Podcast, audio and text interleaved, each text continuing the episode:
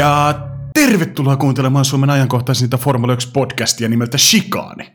Tässä erikoisjaksossa meillä on ehkä kaikkien aikojen Formula 1-kuljettaja Mihail Schumacher ja hänen uransa käsittelyssä. Mutta ennen kuin hypätään tähän ehkä Formula-vuoheen, Greatest of All Timeen, niin studiossa tällä hetkellä on äänessä tämän podcastin itseoikeutetusti Ralf Schumacher eli Jiri Honkala. Velliviiperinä saksalaisessa taksissa majailee Jesse Vääksyrehtori Honkala. Ja näillä saatesanoilla hypätään suoraan aiheeseen ja me aloitetaan tämä erikoisjakso Mihail Schumacherista niin Keken knupilla. Eli visaisella tietovisa-kysymyksellä, jonka ensisijainen tarkoitus on nolata meikäläinen teidän meidän rakkaiden kuuntelijoiden edessä, mutta samalla myös saada teidän omat aivonystyrät siellä kotikuuntelimiöissä, katsomoissa vähän hyrräämään. Joten Keke, pistäpäs knuppi Schumacherista.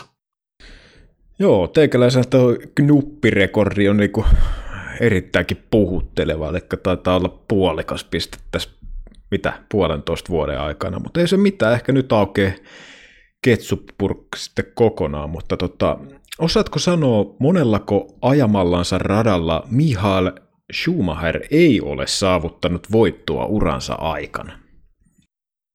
No niin, tämmönen. Mä lähden ihan Stetsonista, mä en tuhlaa meidän kuuntelijoiden aikaa. Mieluusti tuhlaisin sun aikaa niin paljon kuin pystyisin, mutta mä heitän, että Schumacher ei ole voittanut kolmella radalla, missä hän on ajanut. Joo, no vähän alakanttiin meni. Eli tota, oikea vastaus on tietysti kaikille tuttu 11 kappaletta, mutta tuossa tota, pikkusen nyt toi äh, uran jälkipuoli tuossa Mersun, Mersun tratissa, niin tota, tietysti loiventaa tota vastausta, että ilman ehkä tuota Mersu-aikaa, niin taisi olla, oliko neljä olisi ollut silloin niin kuin lähempänä oikeata, mutta tosiaan 11 kappaletta niin löytyi tuosta meikäläisen vihkosta. Niin, mullahan meni tossa sekaisin. Mähän yleensä lasket tota Schumacherin niin sanotusti paluuta, niin oikeastaan hänen uransa. Niin. Tää oli mun paha, mutta hei, mä, oon, mä, oon heit, mä heitän sulle vastaknupin. Satutko tietää, okei, okay, tää on vähän, no, okei, okay, siis mä kysyn tämän, tää on vähän random kysymys, mutta satutko tietämään, mitkä, on mitkä oli Michael Schumacherin kissojen nimet? öö, nyt tuli kyllä vähän puun takaa. Tota, myönnän kyllä, että en tiennyt, että hänellä on kissoja. Tota, saako sen verran työntöapua, että oliko monta kissaa? No mä työnnän sen verran, että kaksi kissaa, ja en tiedä, ainakin jossain vaiheessa hänen uransa on ollut tämän nimiset kissat. Saattaa liittyä Formula 1. Mm, olisikohan Bernie ja Onanoia? No Bernie, äh, siis Ecclestone ja Mosley nimiset kissat. Siis mä meinasin heittää oikeasti niin kuin sen Mosley, mutta mä ajattelin, että se olisi ollut, niin kuin tuo Berniekin oli jo vähän tuollainen Stetsonista. Aika, joo, en tiennyt kyllä tota. No, opit säkin jotain uutta tässä jaksossa. Ö, Mihan Schumacherin ura. Laitetaan pähkinänkuoreen miehen tilastot.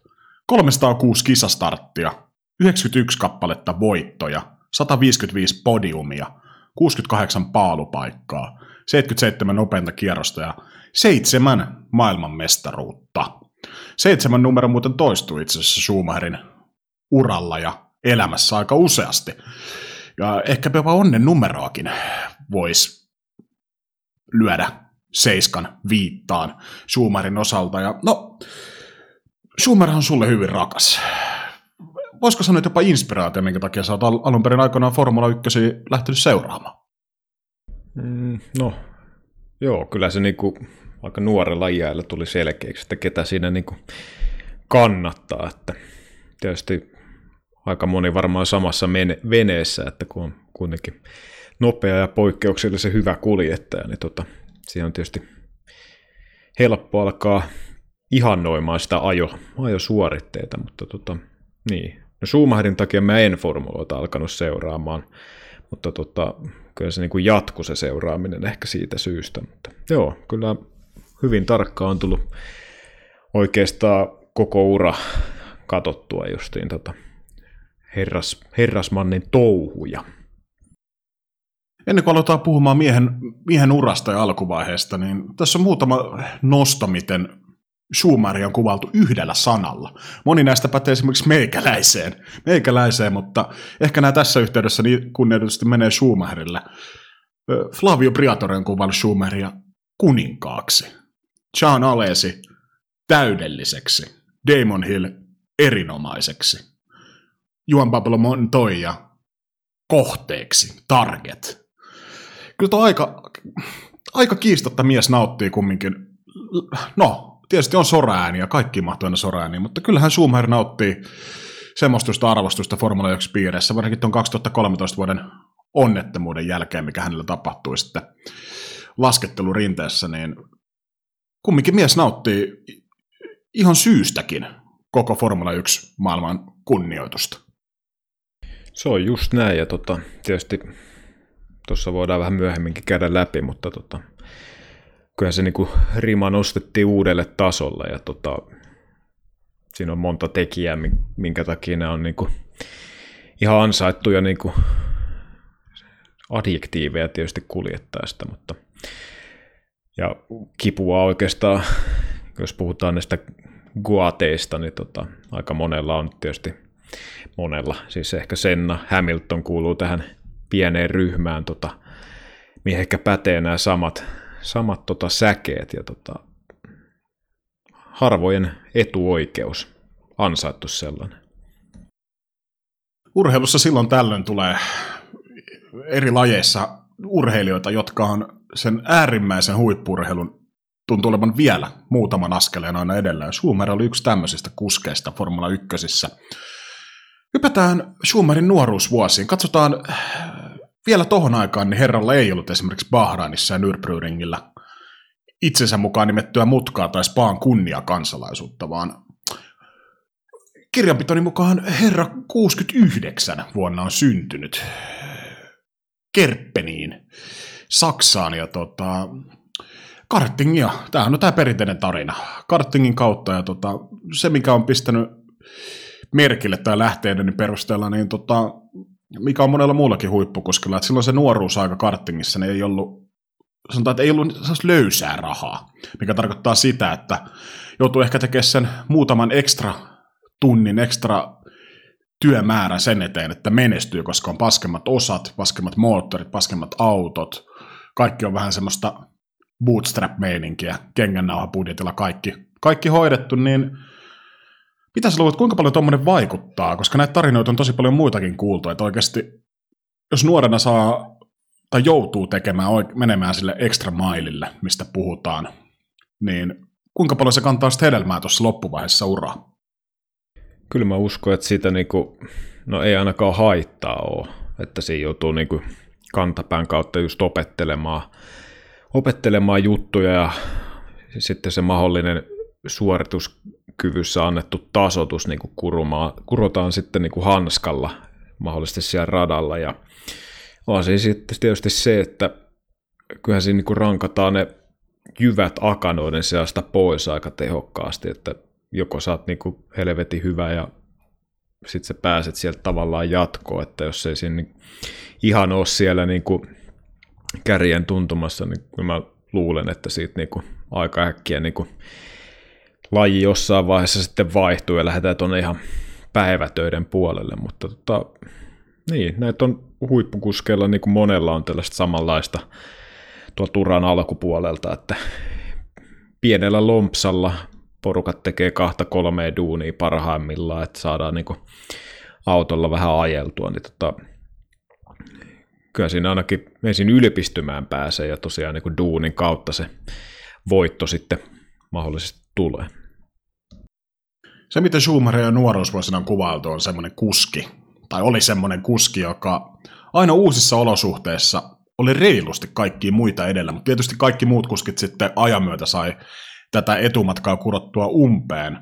Mutta kertoo ehkä aika paljon sitä, että nuorena tietysti aika paljon lahjakkuutta ja totta kai mut työntekoa, mutta nimenomaan se, että ei me ehkä sormi suuhun noissa, noissa uusissa tilanteissa pystyy mukautumaan ja löytämään sen niin kuin vauhdin, ihan sama mikä se tilanne on. Ja Formula 3 aikana niin ainakin silmi on pistänyt jo nuoren Mihailin nopeus, tietysti totta kai kaikki muutkin kuskit on nopeita, mutta sen lisäksi se, että herra pystyy ajamaan identtisiä kierroksia, aika identtisiä ajolinjoja, mikä ei ehkä noilla nuorilla kuskeilla aina ole, varsinkaan tohon aikaan, niin ollut ehkä niin perustaito.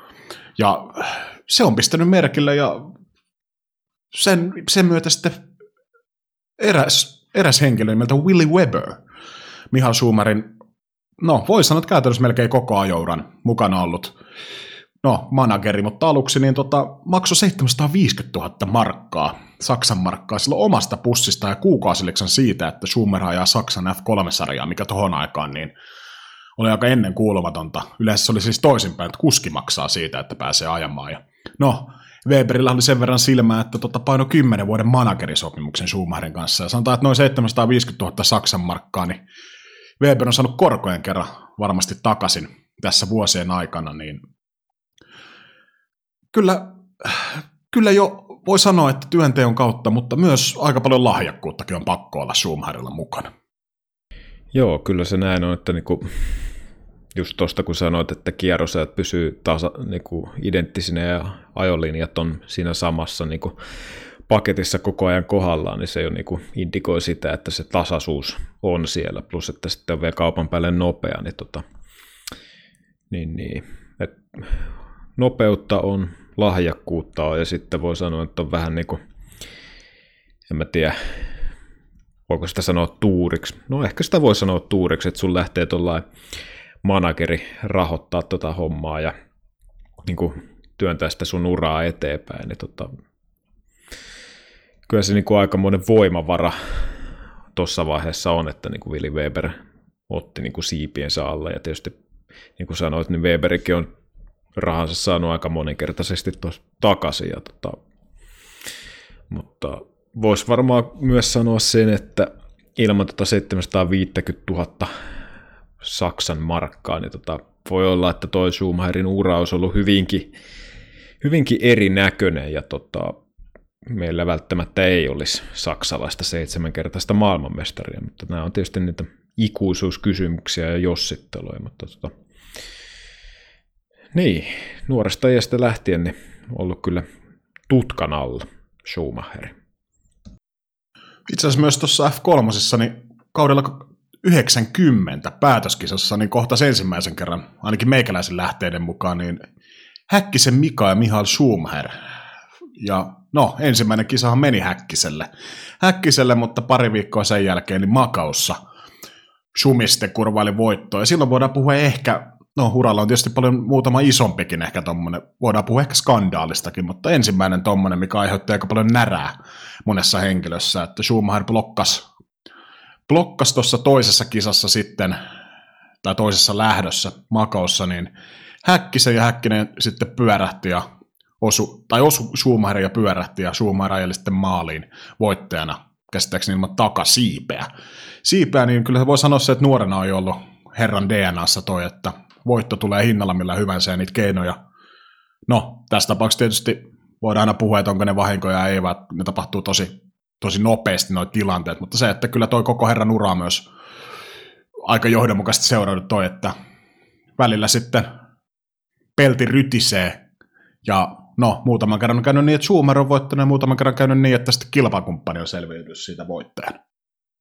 Joo, itse asiassa tätä kässäriä tässä tehtiin, niin katsoin myös tuon Makaon kilpailun, mutta tota, kiistanalainen jupakka ensimmäinen ehkä kunnon sellainen, mikä Schumacherin uralle on osunut, mutta tota, niin, itse itse näen ehkä sen, että siinä enemmän ehkä häkkinen konttiin ajo kuin se, että niinku tahallaan tai niin räikeästi blokataan, mutta tota, joo, niin kuin sanoit, se oli niinku ehkä ensimmäiset rummutukset tuohon touhuun, että se voitto otetaan vaikka väkisi, oli se keino mikä hyvänsä. Ja tietysti niitä on muitakin esimerkkejä, mitä on tuossa viime vuonnakin mu- muutamassa jaksossa käyty läpi, esimerkiksi sen Sennan kanssa ja välilläpä Hamiltonin kanssa, että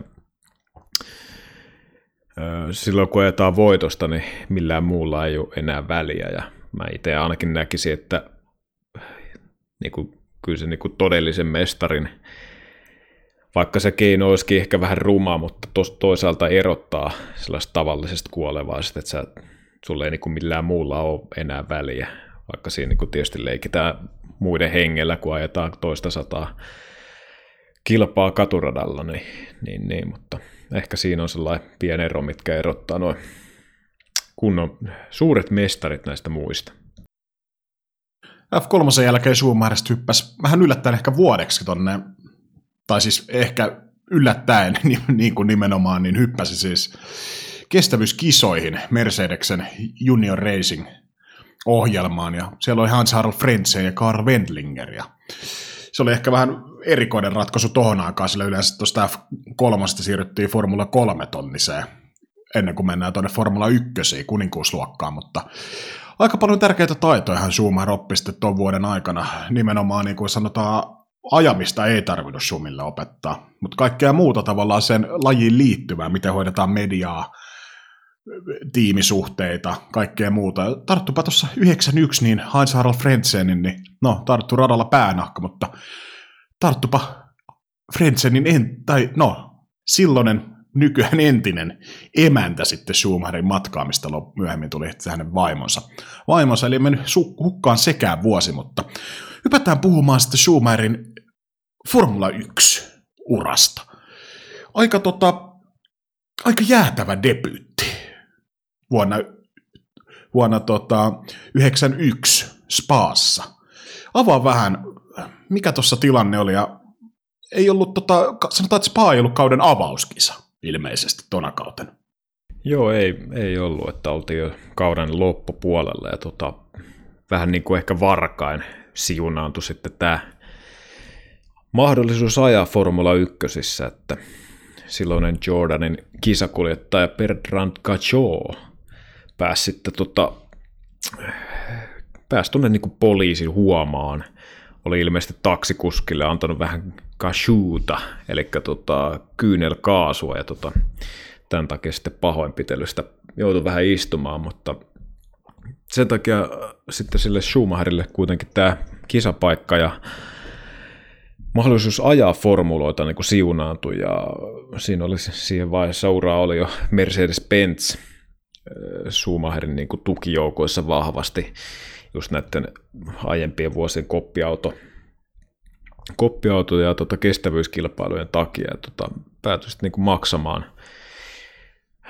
maksamaan sellaisen 150 tonttua per kilpailu, mitkä Schumacher pääsee sitten ajamaan. Ja kyllähän se niinku, kyllähän se oli aika jäätävä, että tota, aikaa, jossa kuitenkin seitsemän T-ruutuu käytännössä ei minkäänlaista kokemusta Formula 1, ei tietenkään ole, kun niitä ajanut aikaisemmin. Ja vielä radalla, missä ei ole aiemmin ajanut, ja muistaakseni Willi Weber oli vielä tota, Eri Jordanille sanonut, että tota, joo joo, tämä on ihan tuttu rata ja ei tässä mitään ongelmaa. Ja semmoisen pätkän muistan, öö, muista nyt oliko tota, oliko luettua tekstiä vai kuunneltua sanaa, mutta oli, on todettu näin, että sen aikaisen Jordanin me, mekaanikkojen puolesta, että silloinen tota, tallikaveri niin, niin, niin, ei pystynyt tätä Orugea ihan heti ensimmäisellä töräytyksellä vetää nasta laudas, mutta sitten kun Schumacherille sitä ehdotettiin, niin sehän meni niin kuin kertalaakista pohjaa ja tota, niin kuin siitä niin kuin näki, että kaverilla on niin kuin itseluottamus kohdallaan ja, ja, ja ehkä sitäkin kautta niin kuin, tämän niin kuin aika, jo, aika jo suorituksen seitsemännelle paikalle, mikä oli tosi hyvä tuollaisessa olosuhteessa, niin tota, näytti, että tässä on niin kuin mahdollisesti oikea timantti niin kuin tulossa ja tietysti kisahan nyt jäi kesken, oliko nyt ensimmäiselle kierrokselle ja kytkin laukes autosta ja mun mielestä niin kuin Eddie Jordan on todennut, että tota, se auto olisi niin kuin joka tapauksessa hajonnut ennemmin tai myöhemmin, että se oli niin kuin tiedossa, että oli vissiin varausien kanssa pikkusen tiukkaa, niin tota, tämä niin kuin tallin puolesta yllätykseksi tullut, mutta joka tapauksessa lauantain aikaa jo oli sen verran vakuuttava suoritus, että siitä aukesi, niin kuin, voi sanoa, että ura niin kuin, aika räväkästi. Niin, kuitenkaan kausi ei jatkunut Jordanin puikoissa, nimittäin käsittääkseni, no, se mitä on tuosta asiasta lukenut ja kuunnellut, kuunnellut tota, erään äänikirjan, niin tota, käsittääkseni oli, oli ilmeisesti jonkinlainen suullinen sopimus siitä, että Suomen ajaliston kauden loppuu Jordanilla, mutta Mua Flavio Briatore ja käsittääkseni Bernie Ecclestone vähän tuossa myös taustalla, niin tota, näki tämän nuoren talentin. Mihaili ja Benettonille pitäisi saada, saada nuori saksalainen ajelemaan loppukaudeksi. Tätähän käytiin sitten ihan oikeudessa asti vääntöä siitä, että kummas, kummalla, kummassa tallissa herra ajaa, Jordanilla vai Benettonilla. Ja tota, siinä sitten ikävään välikäteen joutui silloinen tota Benettonin kuski Morenel, Morenol, Morenolle. Ja tota, no, hän päätyi sitten Jordanille ja Schumacher Benettonille. Ja tota, aika ikävä sopimus, joka jupakka heti alkuun. Ja tosiaan Schumacher oli, käsittääkseni menikö se niin, että ei tiennyt vielä torstai-iltana, perjantaina alkaa noin kisaviikonloppuna. Ei tiedä torstai-iltana vielä, että pääseekö ajamaan, koska on noin sopimuskiistot. Mutta perjantai-aamuun mennessä sitten oli saanut niin sanotusti pojat hoidettua ja kädet väännettyä siitä, että Schumacher siirtyy Benettonin rattiin loppukaudeksi ja itse asiassa pariksi vuodeksi, ja Jordan ottaa sitten tämän, no tässä tapauksessa hopeaa saaneen Moren Ollen puikkoihinsa ja tota, muistaakseni niitä ihan, ihan sievunen kultainen kädenpuristus 500 tonnia maksettiin tästä vielä väliä. väliä ja tota, niin, aika, aika ikävissä tunnelmissa, tunnelmissa, mutta kyllä toi ehkä nyt oli oikea ratkaisu sitten, kun jälkikäteen tarkastelee tota, niin siirtyminen Jordanilta Benettonille. Joo, ja oli tästä ihan tästä tota, sopimus Jordanin kanssa niin kuin ihan paperinenkin versio netistä sen löytää, jos Googlea sen laittaa, niin löytyy ihan. Ja tota, siihen niin kuin alkuperäisen sopimuksen jälkeen taisi olla Willy Weber vetänyt kynällä muutaman kohdan yli ja kirjoittanut sanat vähän eri, eri tavalla, mikä sitten niin kuin mahdollisti sen, että tota, siitä sopimuksesta pystyi niin kuin luikertelemaan pois. Eli no, ehkä se on neroutta tai jotain, mutta tota, kuitenkin niin kuin sanoit, niin oikeuden kautta mentiin ja siinä jäi Eddie, Jordan nuolemaan niin sanotusti vähän näppiä ja ehkä vähän varpaitaakin. Ja se ehkä minkä takia Schumacher ja varsinkin Willy, Willy Weber ehkä halusi tuossa Jordanista heti eroon, on ehkä se, että tota, nähtiin just ton Spaan niin kuin viikonlopun jälkeen, että sitä vauhtia löytyy helvetisti. Ja se, että Jordanilla oli seuraavaksi kaudeksi mun mielestä tulossa Yamahan myllyt, mikä ei niin kuin indikoinut ihan kauhean hyvää seuraavaa kautta. Ja sitten tosiaan, kun oli se ehkä vähän ovi raollaa sinne Flavion suuntaan Benettonille, missä tiedettiin, että niin on potentiaalia vähän parempaa, niin tota, siitäkin päästiin vähän oikaisettu tota uran alkua, ettei tarvinnut perinteisesti niin kuin vuotta tai kahta kiemurilla tuolla niin sanotussa jämätalleissa. Ja, ja, ja päästiin sitten nousee, nousee tota sinne kärkeen heti alkuunsa. Ja tuossa oli muuten tota, itse asiassa kaveri, joka ajoi Benettonilla, Roberto Moreno, niin tota, siinä oli se hauska juttu, että niin kuin Morenon sopimuksessahan Benettonilla luki, että Benettonin pitää tarjota tallipaikka. Ja sehän oli Benettonille pikkusen, pikkusen tota, löi kapuloita rattaisiin, mennä siitä olisi lähdetty kanssa raastupaa. Jos ei Moren olisi sitä ajopaikkaa löytynyt, mutta se vähän niin kuin ilkikurisesti sitten kuitenkin sieltä Jordanin puolelta löytyi, ja Eddie Jordan oli eräiden lähteiden mukaan ilmoittanut Morenolle, että lypsää sitten Priatoren pojalta sitten oikein kunnon fyrkät, että saa niin vähän vedettyä puukkoa selkää, mutta Morenolla oli ilmeisesti siinä vaiheessa vähän ura tuolla ehtoon puolella, niin ajattelin, että pääsee paljon helpommalla, kun tyytyy vähän vähempään. Ja tota, no, jos se 500 tonnia, jollekin se on paljon, jollekin se on vähän. Mutta tota, Joo, että tos niinku, jos sanotaan, että tuossa oli tuossa Makaon kisassa 90, niin alkoi olla vähän tuollaista sopakeittelyä Häkkisen Mikan kanssa, niin ei toi niin Formula 1 alkukaan mitenkään niin kuin tavanomaisissa merkeissä lähtenyt käyntiin. Mutta ura sen sijaan Benettonilla lähti jo yllättävän hyvin käyntiin, nimittäin kolminkertaista maailmanmestaria Nelson Pikeetä, niin Schumacher paukutti sekä joissa että kisassa tauluun. Ja no tietysti Pike ehkä tuossa vaiheessa uransa ehtoo puolella, mutta aika kova, kova näyttö kumminkin miettii, että herra ajaa toista kertaa, toista kisaviikonloppua Formula 1 ratissa. Ja tota, no, se oli ehkä sitten parasta, parasta sumia sillä kaudella. Nimittäin viidenneksi ajeli tuossa Montsassa. Ja tota, mutta 92. Hommat jatkuu Benettonilla ja taas ehkä merkittävänä tai ton kauden merkittävin saavutus Schumacherilla taas tapahtui Spaassa, niin kuin toi F1-debyytti vuonna 1991. Niin, siinä voisi sanoa, että jatkettiin ehkä siitä, mihin se ensimmäinen kilpailu 91 niin kuin jäi. Öö, tietysti aika vaihtelevat olosuhteet, ja tota, eli märkää kuivaa, ei oikein tiedä, että mikä on se välttämättä oikea, oikea rengasvalinta, ja tietysti pienellä tuurilla niin kuin se meinaa vähän tupa, tupata niin kuin hyvien kuskien pussiin satamaan se tuuri. Niin tota, Schumacher teki siinä kisan loppuvaiheella sitten ajovirheen. En muista nyt tarkkaan, oliko kolmantena vai neljäntenä, mutta tota, ja takana jo silloin tallikaveri Martin Brundle.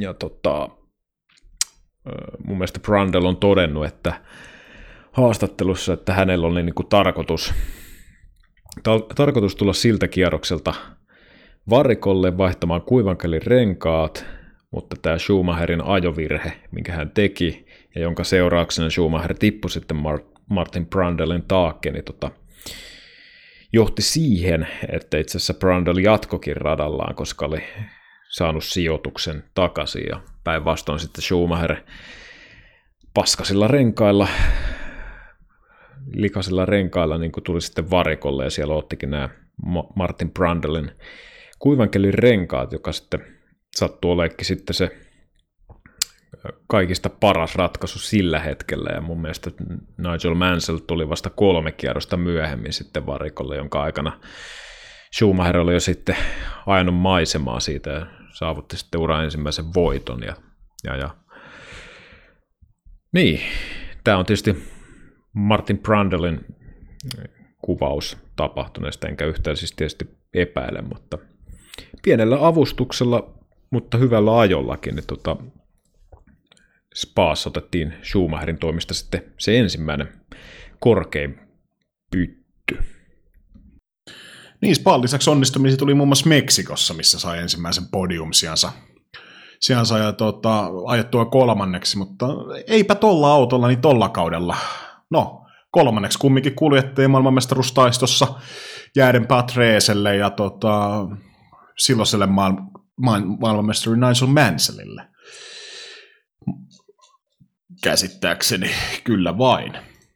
Joo, kyllä siis täytyy se todeta, että tietysti 92, niin tuossa ei niinku ihan hirveästi, hirveästi kyllä palaa ollut. että Williams oli kuitenkin aivan helvetin dominoiva auto – aktiivijousituksen takia.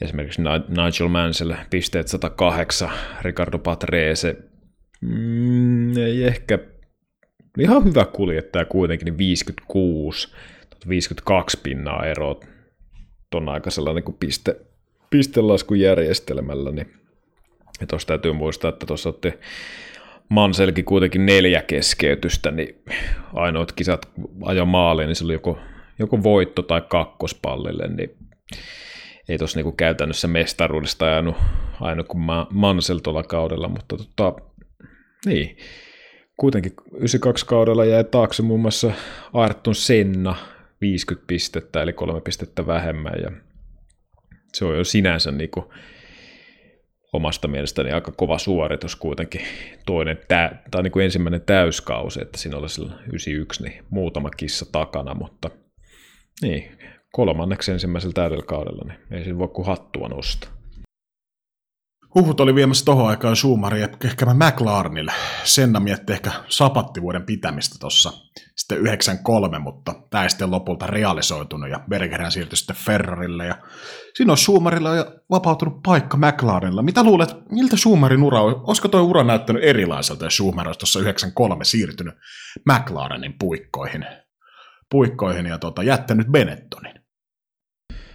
Mm, niin, kyllä mä uskon, että se olisi ollut erilainen. Kuinka paljon, niin se nyt on vaikea arvioida, mutta tota, osa se ollut tää, niin kuin jälkikäteen kun miettii, niin hauska nähdä, että mihin se olisi tietysti johtanut, mutta mä uskon, että sitä menestystä ei olisi,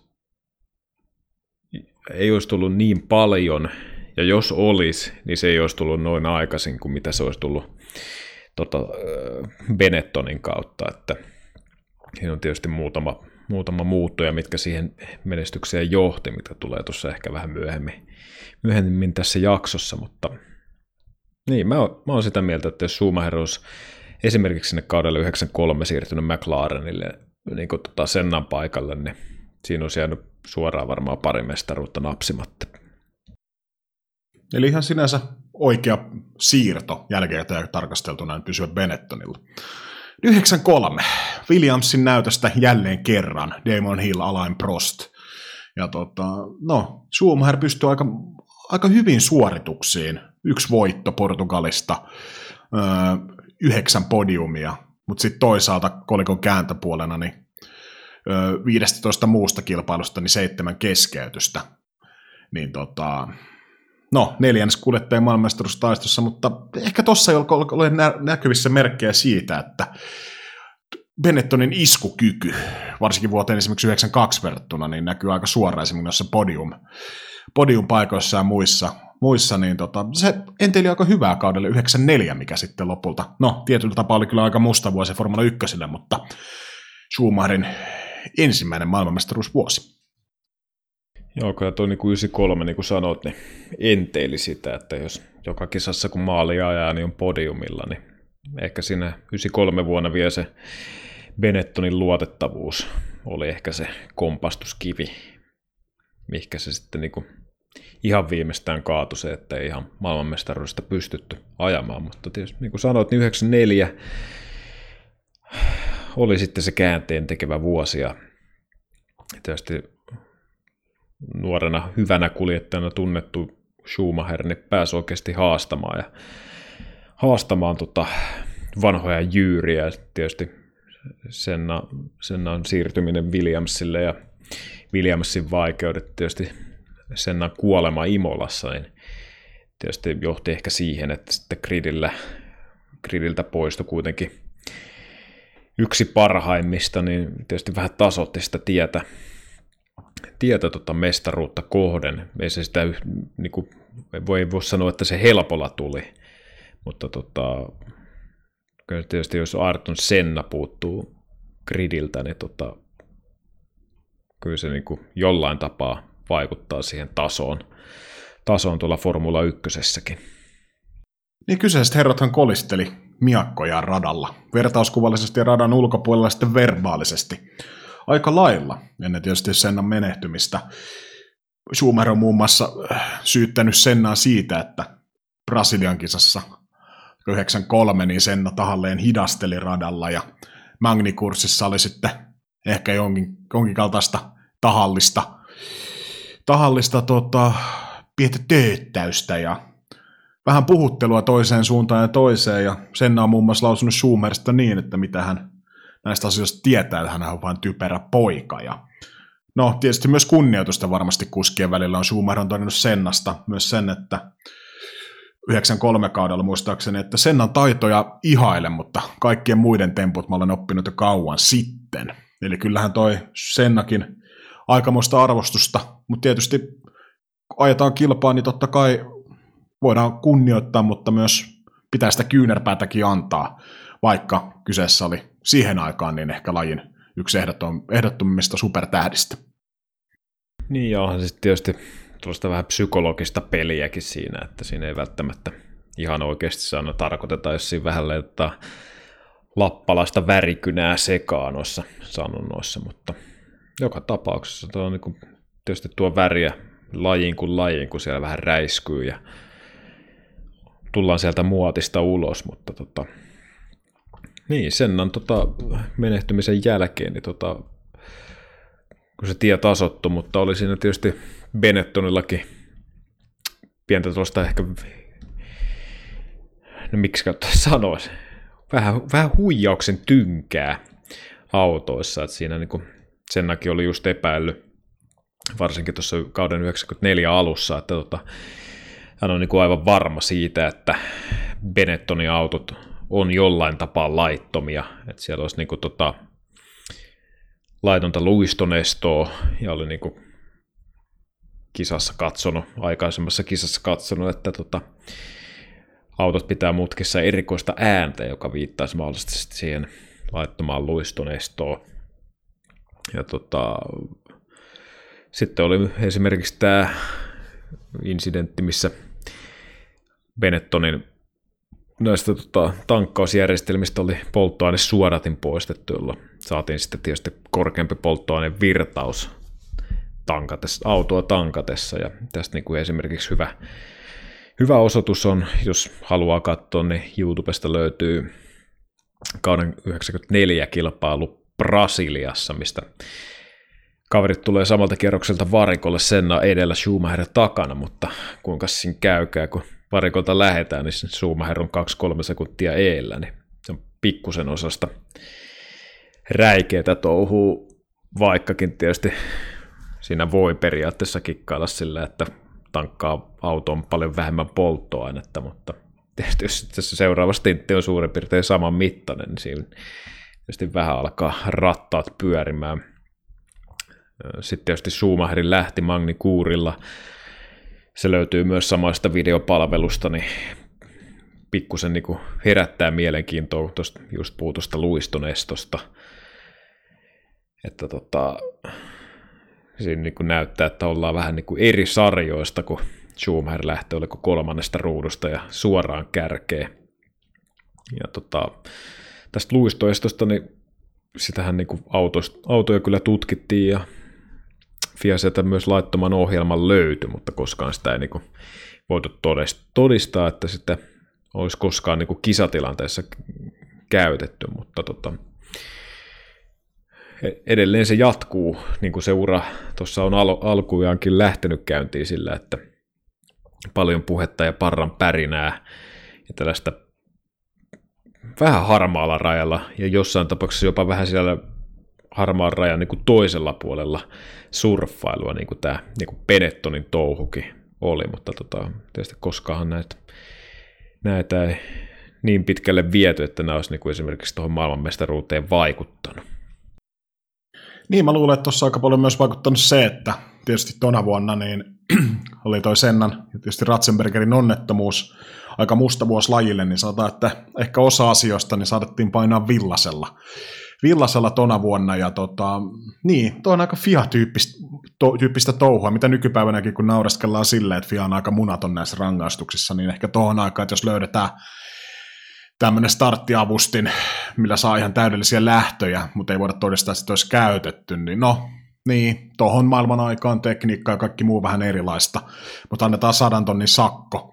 Sakko, mutta lähinnä sekin tuli siitä ilmeisesti, että McLaren eikä Bennett on suostunut sitten näitä, oliko ilmeisesti noita mustia laatikoita toimittaa Fialle, tai ainakaan noita niin kuin teknisiä kuvioitaan, ja siitä sitten lätkästiin sakot, mutta oli toi musta vuosi muutenkin oikeastaan. Suomari ei noin paljon mustat liput kiinnostellut Silverstoneissa 94.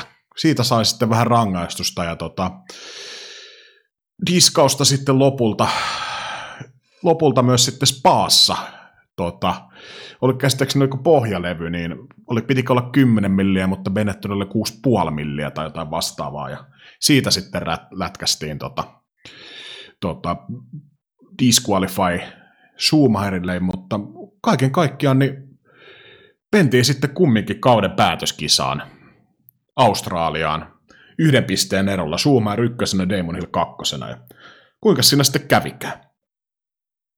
Niin, tuossa on tietysti pikkusen tasotti tuota menoa se, että Briteissä ja Belgiassa niin tuli diskaukset ja Schumacherhan ei ottanut osaa Italian eikä Portugalin kilpailuihin, eli siinä tuli vähän niin kuin neljä tyhjää laatikkoa sitten tuohon pistesarakkeeseen, ja mun mielestä mä oon jostain lukenut tuosta Belgian pohjalevystä sitä, että tota, siellä on ollut niin kuin muissakin gridin autoissa samaa, ja ihan samat niin kuin, tota, mittaukset on tehty esimerkiksi aikaisemmassa Unkarin kilpailussa, mutta siihen niin kuin ei ole mitään noteerausta tullut, että en tiedä sitten, onko tuossa ollut Fialta sellainen niin kuin epävirallinen pieni näpäytys sitten noista vilungeista ja muusta, en, en tiedä, mutta jotenkin tuntuu vähän eriskummalliselta, että tämmöistä toimintaa sillä mahdollisesti on harrastettu, mutta kuitenkin, joo, päätöksi kilpailuun, niin niin kuin tätä nyt on moneen kertaan tässä sanottu, niin tota, ei siitäkään niin kuin ihan puhtain papereen selvitty. Että siinä oli niin kuin, kisassa Schumacher ajo, ajo tota, keulassa ja oltiin siis Australian Adelaidessa ja Hill kakkosena ja Schumacher oli ajanut jo aikaisemmin niin kuin samana viikonloppuna ainakin kertaalleen siihen seinää, mihin ajoin nyt myös tässä kilpailussa. Ja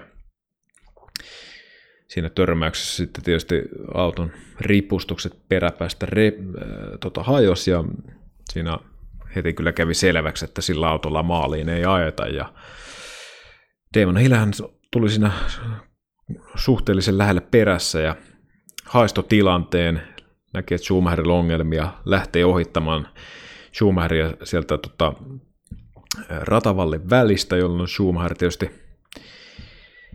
tietysti kääntää siihen eteen ja tota, auto pomppaa aika villin näköisesti ilmaa ja sinkoutuu radalta pois, mutta samassa rytäkässä sitten Damon Hillin eturipustus hajoaa myös, jonka jälkeen tietysti Damon Hill joutuu jättää kisan kesken ja tähän tarkoittaa sitä, että Kerppinin rehtorin ensimmäinen maailmanmestaruus on sinetöity Australiassa ja erittäin kyseenalaisen incidentin jälkeen. Mä veikkaan, että viimeistään tämän, tämän touhun jälkeen Schumacherille oli lyöty otsaan se sikailijan tai koiran leima, jos tälleen vertauskuva, vertauskuvallisesti sanotaan, niin tota, kyllä tämä niin 94 kaus niin tuohon mennessä, niin tuo oli oikein pisteenä iin päällä. Ja tota, niin, totakin me ollaan puitu tätä incidenttiä jonkun verran aiemmissa jaksoissa, ja niin, kyllähän se niin ensi, ensisilmäyksellä näkyy, että aika lailla päällä ajetaan, mutta tietysti sitä aina voi tietysti pyöritellä loputtomia, että oliko se loppujen lopuksi ihan sata pinnaa Schumacherin vika, olisiko Hill, Damon Hill voinut tehdä jotain toisin, näkikö Schumacher, no on sitten aina niin katsoja omassa silmässä, mutta puhetta siitä ainakin riitti. Niin, mä väitän, että jos se ilman tuota Senna ja Ratzenbergerin onnettomuutta, niin sanotaan, että tuolla olisi ehkä voitu toi päätöskisakin ehkä tuomita eri lailla.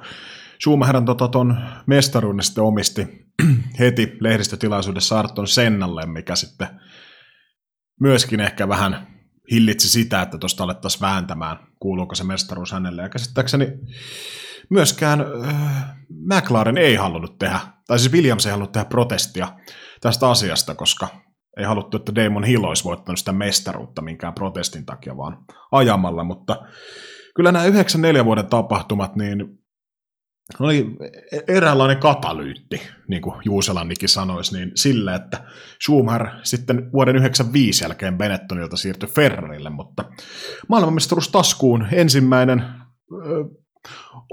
Benetton oli hyvä auto, en tiedä oliko laillinen auto, mutta helvetin hyvä auto tuohon aikaan, ja ö, ehkä Schumacheria niin kuin, mikä tuossa kaudella pisti merkille, merkille, niin se, että sen onnettomuuden jälkeen niin herra pysty Sennan ja Ratzenberg, niin pitää aina muistaa, että siellä on myös toinenkin herra menehtynyt. Kyseisenä viikonloppuna, niin tota, pystyi aika kylmän viileästi suorittamaan lähes niin kuin omalla tasollaan verrattuna aika moneen muuhun kuskiin, mitkä ehkä sitten haki vähän sitä omaa, omaa suoritustaan, varsinkin heti noiden ton kisaviikonlopun jälkeen, San Marinon kisaviikonlopun jälkeen, niin pari seuraavaa, niin aika monella kuskilla oli aika pasmat sekaisin, mutta Schumacher, no kylmän viileä saksalainen, otti sen, mikä siinä oli tarjolla ja päätyi lopulta mestaruuteen pienellä erolla. Tietysti se Fia ja Benettonin, jälkeen muuten Fia ja Benetton tuosta jonkinnäköisen sopparinkin oli tehnyt, että osa asioista painettiin villasella, villasella että osasta sitten annettiin rankkua, mutta kyllä tuossa aikamoista lehmänkauppoja on jo tohon aikaan formulassa tehty. Niin, vähän jotenkin tulee tulee äkkiseltä ja mieleen ehkä toi muutaman vuoden takana tuo Ferrarin, Ferrarin moottorijupakka, että missä tehtiin vähän tuollaista kabinettisopparia. Niin tota, niin, ehkä se on silleen, että miten se, ei se Zebra niinku raidoistaan pääse tuossa Fian osalta. Mene ja tiedä, mutta tota, Kaus 95 ainakin paperilla niin kuin, tuli niin huomattavasti helpommin jo, että siinä tietysti vanha kilpakumppali, tai en mä tiedä siihen aikaan kauhean vanha, mutta tota Damon Hill kuitenkin ajeli siinä niin kuin voitoista Schumacherin kanssa, silloin 102-69 pisteet meni Schumacherin pussiin. Tuossa ehkä niin kuin, enemmänkin se, että Damon Hillillä ne muutama kisa enemmän noita keskeytyksiä, taisi olla kolme kappaletta, jos tuossa sen väärin luen, mutta tota, jos tuo 94 mestaruus oli aika tiukassa, niin tosiaan 95 sitten huomattavasti helpommin, ja mä väitän, että viimeistään tuossa vaiheessa, niin kun, kun se toinen mestaruus var, varmistui kuitenkin, niin tota, alettiin jo tai niin tiedetään, että tässä on varmaan aika poikkeuksellinen yksilö kuitenkin kyseessä, jos ei se nyt vielä ollut jollekin tullut selväksi, niin tota, viimeistään tässä vaiheessa. Niin kuin sanoin, niin toi 94 vuoden tapahtumat sitten lopulta vaikutti siihen, että Schumacher ei Benettonilla jatkanut. Muistaakseni olisiko jäänyt yksi vuosi tuosta sopparista ajamatta sitten, että olisiko vielä 96 vuosi ollut tyyliin Benettonilla sen sopimuksessa, mutta 95 niin tota, niin, aika lailla voi, no hyvää taas tuo Damon Hillin kanssa, mutta kyllä me voidaan tuohon maailman aikaan sanoa, että oli dominointia, jos 33 pistettä eroa sitten kauden loputtua kakkoseksi tulleeseen, mutta tota, niin, Japanissa sitten löydettiin tota, vähän liikaa ehkä puoliautomatiikkaa tuosta Benettonin vaihdelaatikosta ja niin, edelleenkin 95 hommat jatkuu aika lailla varmaan siitä, mihin 94 jäätiin. Jäätiin, että voitto keinolla millä hyvänsä, oli auto sitten laillinen vai ei, mutta tietysti se nyt on kuulunut lajiin aika pitkälti, että haetaan ne kaikki mahdolliset porsareet ja muut siitä, siitä että saadaan etua radalla. radalla. Mutta 95 Schumacher teki uuden sopparin Benettonille, koska se sorvasi sitten vähän itselleen paremmat palkat, 16-17 miljoonaa puhuttiin siihen aikaan, että olisi ollut palkka Schumacherilla. Schumacherilla mutta tota, yksi, mikä myös lähteideni mukaan, niin tota, suhteellisen epäilyttävä, olisiko 95 ollut, oliko kauden alku jopa, niin aloituskisa, niin Schumacher oli ennen, ennen niin kuin mitattiin kuskin painon, oli painonut 77 kiloa ja kisan jälkeen sitten 71,5 kiloa ja bensasta eli petrolista löydettiin sitten vähän pikkasen epäilyttäviä, että se ei ollut ihan niin kuin standardin mukaista ja siellä vähän kanssa oli vähän närää siitä, että onko ne ihan puhtaille ahoilla pusseilla, mutta tota, meikäkin voisi kokeilla kyllä tuommoista Benetton sumimaista diettiä, että jos pari tuntia istuu F1-autossa ja paino tippuu 5,5 kiloa huippurehelijalla, niin mä voisin ottaa vaikka joka viikonloppu tuommoisen setin. Joo, ei muuta kuin hommaa tauto ja met sinne istuskeleen, niin tota, eiköhän se paino lähde sitten nous, nousemaan kuin laskemaan, mutta Joo. Tuossa 95 vuonna niin ei sen suurempia niin kuin mun mielestä ainakaan mitään mainitsemisen arvosta. Ehkä tähän jaksoon muuten tämä saattaa venyä niin kuin huomiselle asti, mutta tota, niin, ehkä me jatketaan eteenpäin tuonne Ferrarin puolelle. Niin, 96. Muistetaan siihen maailman aikaan, niin Ferrari ei ollut voittanut tai oli viimeksi voittanut vuonna 79 kuljettajamaailman maailmanmestaruuden ja tallimestaruuden vuonna 83, niin palkattiin sitten vaikka kovalla rahalla, yli 30 miljoonaa per kausi, niin Michael Schumacher sitten Ferrarin rattiin ja tota, Niin, syynä nimenomaan se, että no 94 vuoden tapahtumat, vaikka Schumacher silloin vannoi, usko tiimiä ja muuta, ja moni oli varmasti semmoinen seikka, että Schumacher ei ollut kaikessa koiruudessa ehkä mukana, mukana niin tota, vaikutti siihen, että herra ei halua Benettonilla jatkaa, vaikka kaksi mestaruutta siellä putkeen tulikin, niin tota, nappasi sitten myös Ross Brownin ja Rory Byrnen Benettonilta mukaan Ferrarille, ja tota, John Muna Totihan siellä jo, oliko muistaakseni 93 vuodesta lähtien ollut, niin tota, Ferrari tohon aikaan, niin sanotaan, että ei se nyt aivan paska-auto ollut, mutta ei se mikään huippuautokaan ollut.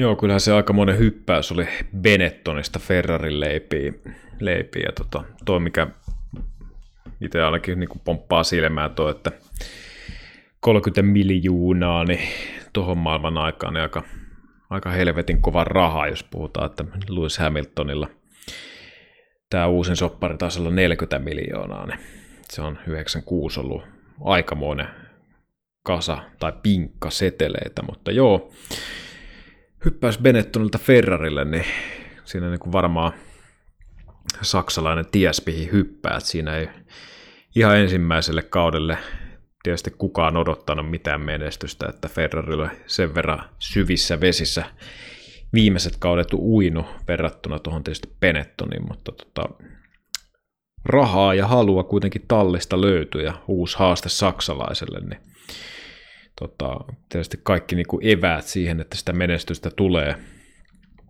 muutaman vuoden sisällä, niin kuitenkin tallista löytyi. Ja,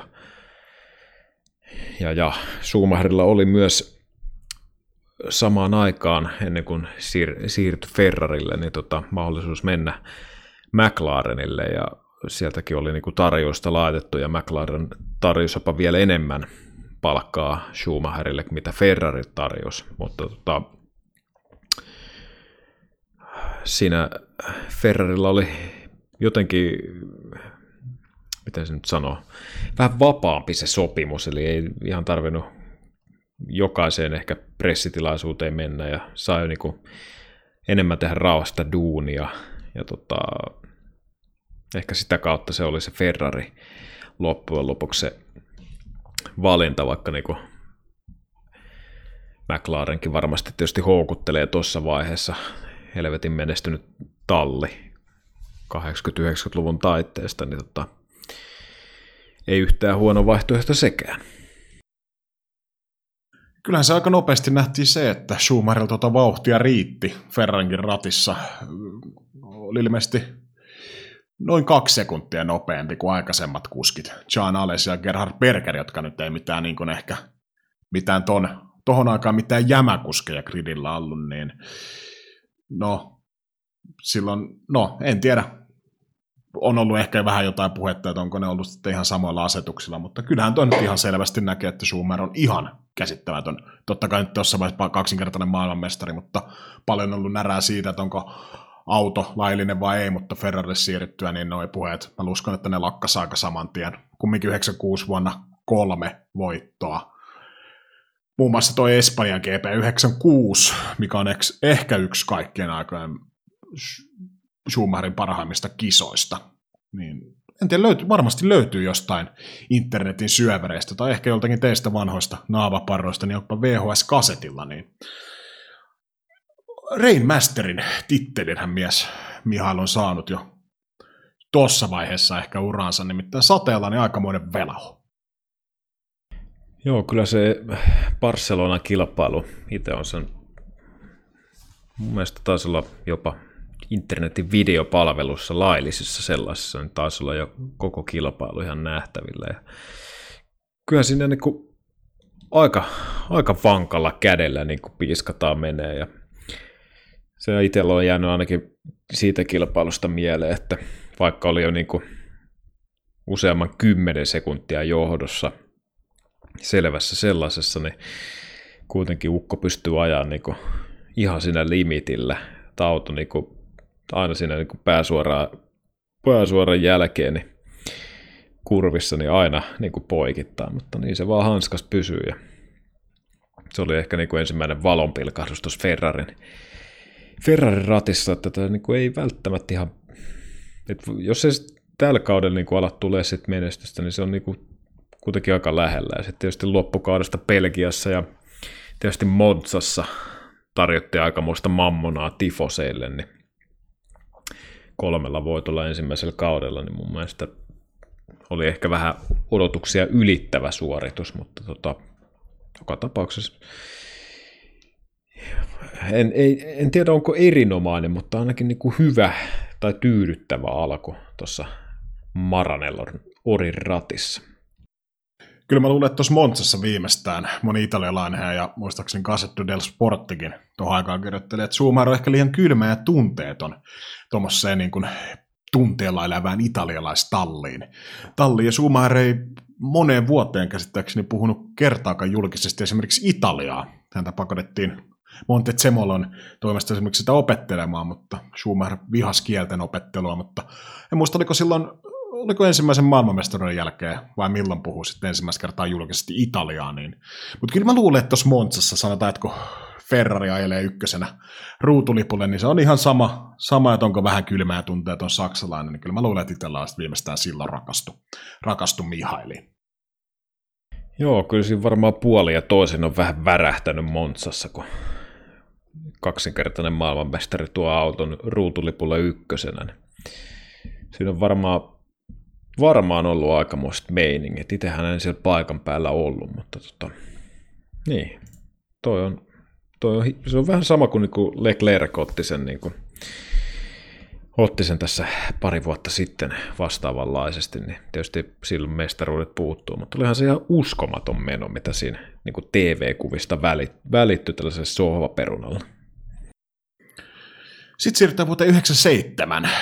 Jack Villeneuve ja Williamsin vuosi, varsinkin alkukausi, niin oli ihan täyttä dominointia, mutta puolivälissä kautta sitten niin tota, Schumacher otti sitten johdon kuljettajien, maailmasta, kuljettajien maailmanmestaruustaistelu, voitti viisi kisaa ja mentiin taas kauden jännäriin yhden pisteen erolla Schumacherin hyväksi, mutta tässä ehkä se uran, no laskentatavasta riippuen, niin toinen tai kolmas ehkä skandaali tuolla Heresissä. Niin, no, avaappa se vähän tuommoisena, olit ehkä vähän pikkasen vanhempi kundi tohon aikaan kuin meikäläinen. Avas vähän, mitä tuossa oikein kauden päätöskisassa, niin oli oikein meininki, ja selvisikö siitä kumpikaan puhtain papereen?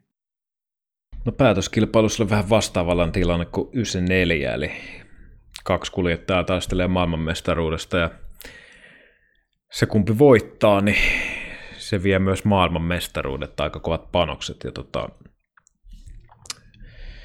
tota, tota. Niin. Schumacher tietysti, Schumacher otti sitten tietysti piikkipaikan, piikkipaikan ja vei kilpailua ja oli niin kuin kilpailun puoleen väliin asti niin kuin menossa kohti sitä maailmanmestaruutta, mistä siinä niin kuin ajettiin, mutta tota, Villeneuve kuitenkin pääsi pääs kantaa kiinni ja siinä muutaman kierroksen perässä ajeli ja katsoi, että siinä yhdessä tietystä kurvissa niin Schumacher menee jarrulle niin kuin huomattavasti aikaisemmin kuin hän itse. Ja tota, muutaman kierros siinä ajeltiin peräkkäin ja Jacques Villeneuve teki sitten sen kohtalokkaan, tai ehkä Schumacherin kannalta kohtalokkaan ohitusyrityksen, joka ei tietysti niin enää yritykseksi jäänyt, vaan siinähän mentiin sitten ohi. Ja tota, ohitustilanteessa Schumacher ajoi tai osui Villeneuvein sivuponttoon, jonka jälkeen sitten tietysti, tietysti tota lipui radan, radan varteen ja auto siihen sammui, jolloin tietysti Schumacher kun keskeyttää, niin siinä alkaa homma sata kummasti Villeneuvein pussiin ja, ja tota, loppujen lopuksi Villeneuvehän kuitenkin ajo, ajo kolmanneksi maaliin, joka tuossa tilanteessa kun Schumacher keskeytti, niin riitti siihen mestaruuteen kolmen pisteen erolla. Ja, ja tämä on kilpailu myös, missä Mika Häkkinen sen ensimmäisen voittonsa otti. Ja tota, kun mä oon jälkeenpäinkin katsellut tuota tilannetta, niin kyllä siinä aika moni sitä syyttää, että Schumacher niin kuin ajaa tahallaan päin, mutta kyllä se niin kuin, mä oon aika vankasti sitä mieltä myös, että joo, Schumacher ajaa päin, mutta jos Schumacher ei olisi osunut Villeneuviin, niin, niin mä oon sitä mieltä, että Villeneuve ei olisi siitä mutkasta niin kuin ainakaan radan kautta tullut, tai niin kuin asfaltin kautta päässyt jatkaa. Että siinä oli kyllä aikamoinen dive-pommi myös siitä suunnalta, mutta yhtä kaikki se oli sen verran, tai katsottiin sen verran törkeäksi tempuksi, että Schumacher vielä kauden päätteeksi sen lisäksi, että hävisi maailmanmestaruuden Jacques Villeneuveille ja Williamsille, niin myös tota, diskattiin ja menetti tota, tai niin kuin diskattiin siitä ja menetti tuon MM-sarjan kakkospalli, joka sitten meni sitten Hans Harald Frentzenin nimi, mutta tota, tässäkin mestaruuskamppailussa niin ei niin kuin ihan, ihan niin kuin selkeästi ajamalla saatu ratkaistua sitä, kumpi on parempi. En tiedä, mikä on vaarallisempi. No, Roman Grosjeanin lukuun ottamatta, niin ehkä kauden päätöskisä Schumacher johtaa yhdellä pisteellä ja pitäisi päästä Schumin ohi. Ohi, niin en tiedä, kuin, riittäisikö itsellä ballsit vetää, koska ei tiedä milloin tulee tai olisi tohon aikaan herra tullut kylkeen, tietysti nykyisellä nyt kilpa-auto ainakaan tällä hetkellä ajele. 98, mikaan vuosi. Äkkisestä tuli sitten ton Heresin 97 kauden päätöskisan voiton myötä, niin sitten ehkä hyvä alkukausi 98 takas sen, että äkkisestä tuli Schumacherin sitten päävastustaja tuossa maailmanmestaruustaistossa ja oli ehkä enemmän pitkään tuommoista kissa-hiirileikkiä. Häkkinen kauden alussa kaksi kisavoittoa, 16 pistettä etumatkaa. Sitten taas kauden puolivälin jälkeen niin Ferrari otti tota, etumatkaa kiinni.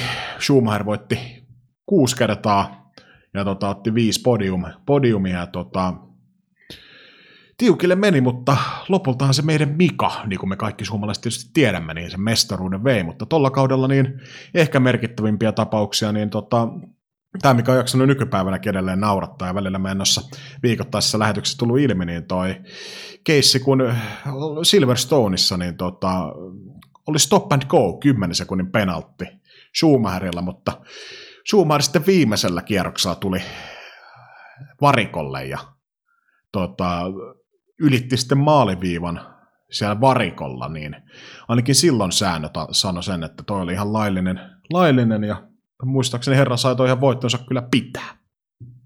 Joo, kyllä siitä voitto tilille napsahti ja tietysti säännöistä löytyi porsaan reikä, mikä käytettiin hyväksi ainoa vaan, että se tietysti että se vetkuteltiin sen rangaistuksen antamisessa, niin siinähän meni sitten vähän pidempi tovi, mikä sitten jälkikäteen niin kuin ajateltuna mahdollistettu, mutta ehkä toinen, mikä Schumacherin kohdalla tuossa kaudella, niin vähän, vähän kyseenalainen homma. Tällä kertaa ehkä Schumacher itse uhrin roolissa Belgian spaassa, niin sadekelissä, ja voi, voi kai sanoa, että spaan spesialistina, niin aika ylhäisessä yksinäydyssä se johti kilpailua.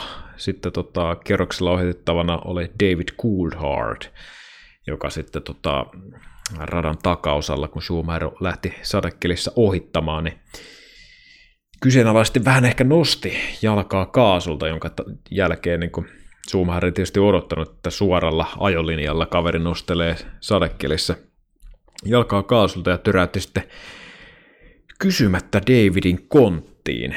Ja tota, kisahan päättyi siihen, että varikolla, varikolla oli vähän saksalainen veri kiahti ja siinä vähän oli sellaista incidentin poikasta tarjolla, kun Schumacher marssi McLarenin pilttuuseen ja lähti Davidiltä kyselemään, että mikä homma, mutta tota, onni onnettomuudessa ei sitten sen pahemmin käyty, käynyt tuossa tilanteessa, mutta 98, samat säkeet kuin 97, eli tota, kaksi kuljettajaa taistelee maailman mestaruudesta ja, ja, ja sama oli se, että se kumpi oikeastaan Häkkisen Mika tai Mihail Schumacher voittaa kilpailun, niin, niin hänestä tullaan kruunaamaan maailman mestari. Ja Schumacher joka tapauksessa vaati tai tarvitsi sitä voittoa. Pistetilanne siis 90 Mika Häkkiselle ja Schumacherille 86. Ja Schumacher paalulla, auto sammuu lähtöruutuun, ei muuta kuin porukan perälle – ja tota, siinä vaiheessa alkoi näyttää Martin Lakson miehelle aika hyvälle, että pahin kilpakumppani joutuu antaa vähän tasotusta lähtöön ja tuo pistetilanne oli siitä siitä mielenkiintoinen, että jos Schumacher olisi voittanut ja Mika Häkkinen olisi ollut kakkonen, pistetilannehan olisi ollut kutkuttavasti 96-96, jonka jälkeen lasketaan kakkossijat, jotka nekin oli tasan, ja vasta niin kuin kauden, kauden aikana kerätyt kolmossijat olisi ratkaissut sitten sen Schumacherin eduksi, eli Schumacherilla on niitä kolme ja Mikalla yksi. Mutta tota, koskaan sellaisen tilanteeseen ei päädytty, koska oliko nyt ensimmäisen vai toisen varikkokäynnin jälkeen, tai vähän sen jälkeen Schumacherin takarengas hajosi ja pääsuoran jälkeen ja ei lähtenyt edes linkuttaa varikolle, vaan löi pelit sees. Ja voi sanoa, että taas toinen vuoden peräkkäin maailmanmestaruus menee tota, kaverin pussiin ja tietysti suomalaisille hieno hetki, kun Häkkisen Mikasta leivottiin, ei nyt voi sanoa taas, kun Keke vasta 82 oli voittanut, mutta tota, aloitti kyllä eräänlaisen suomalaisen, tai niin kuin aikakauden suomalaisessa niin kuin F1 maailmassa toi 98 mestaruus. Ja, niin.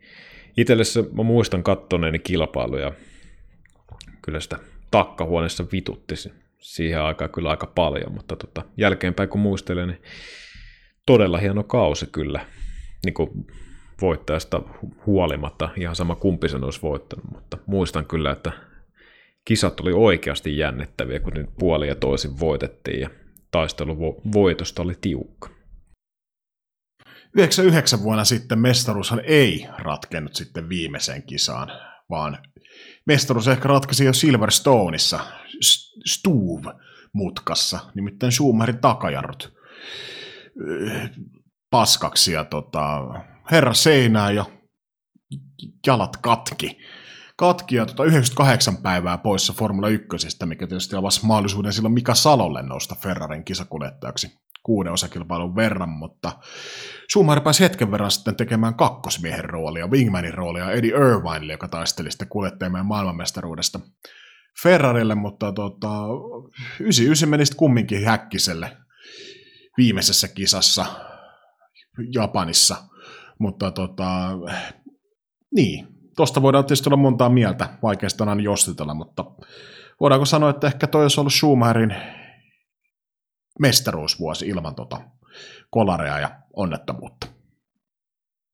No niin, kyllä se, jos Eddie Irvine kuitenkin tota pääsi kahden pisteen päähän, niin tota, kyllä jos nuo keskeytykset, siis Häkkisellähän tuli kuitenkin viisi keskeytystä Eddie Irvinein yhtä vastaan, niin tota, kyllä tuon niin luotettavammalla Ferrarilla, kyllä mä väitän, että Schumacher olisi mestaruuden vienyt.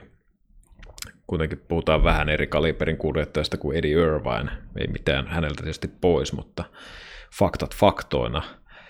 Niin tota, mä uskon, että silloin olisi narahtanut se ensimmäinen punaisen ratissa. Ja tuo oli toi Schumacherin paluu Malesiassa. Silloin muistan kyllä, että oli aika paljon puhetta ja pärinää, että pystyykö, pystyykö Schumacher tekemään comebackin ja minkä kuntoisena, mutta kyllä siinä lyötiin niinku aika iso säkillinen jauhoa pusseineen päivineen niin epäilijöiden kurkkuun, kun muistaakseni aikaa, jossa Kerppenin rehtori taisi, taisi lyödä melkein sekunnin, sekunnin käpin tuohon, taisi olla Irvineen aikaa, jossa niin kyllä siinä oli aika, aika monen laulatus, laulatus siitä, että mies on kuitenkin kunnossa ja tullut takaisin ja vaikka siinä niin kuin kakkosviulua näytöstyyliin sitten soittelikin Malesian ja Japanin kilpailussa, mutta niin, tuo oli ehkä tuollainen välivuosi, ikävä sellainen Schumacherin uralla.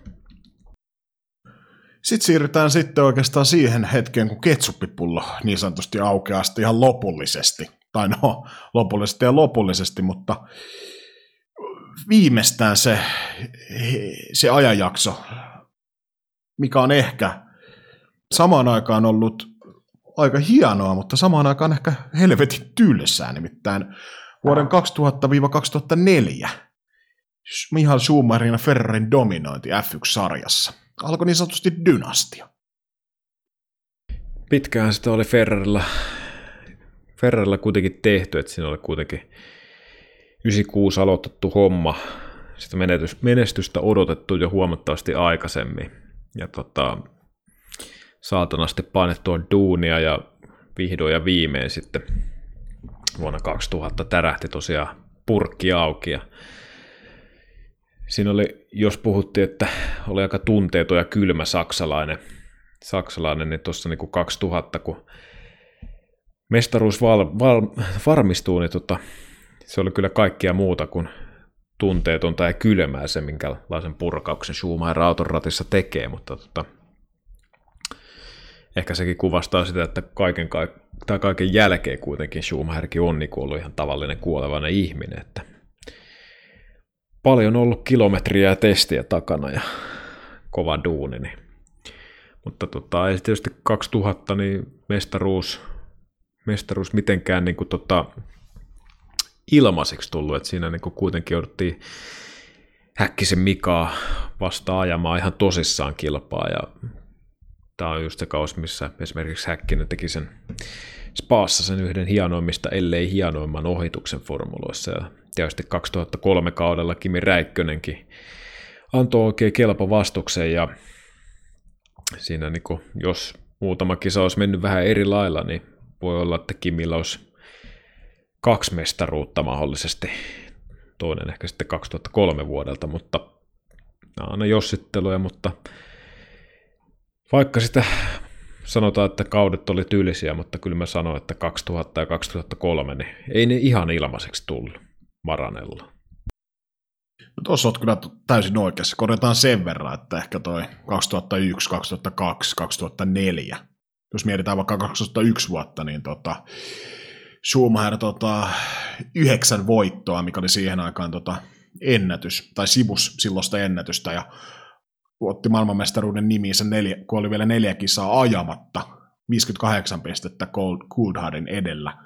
Edellä, mikä tuohon aikaan pistelaskusysteemissä niin on, tarkoittaa ihan suomeksi että ihan helvetisti pisteitä.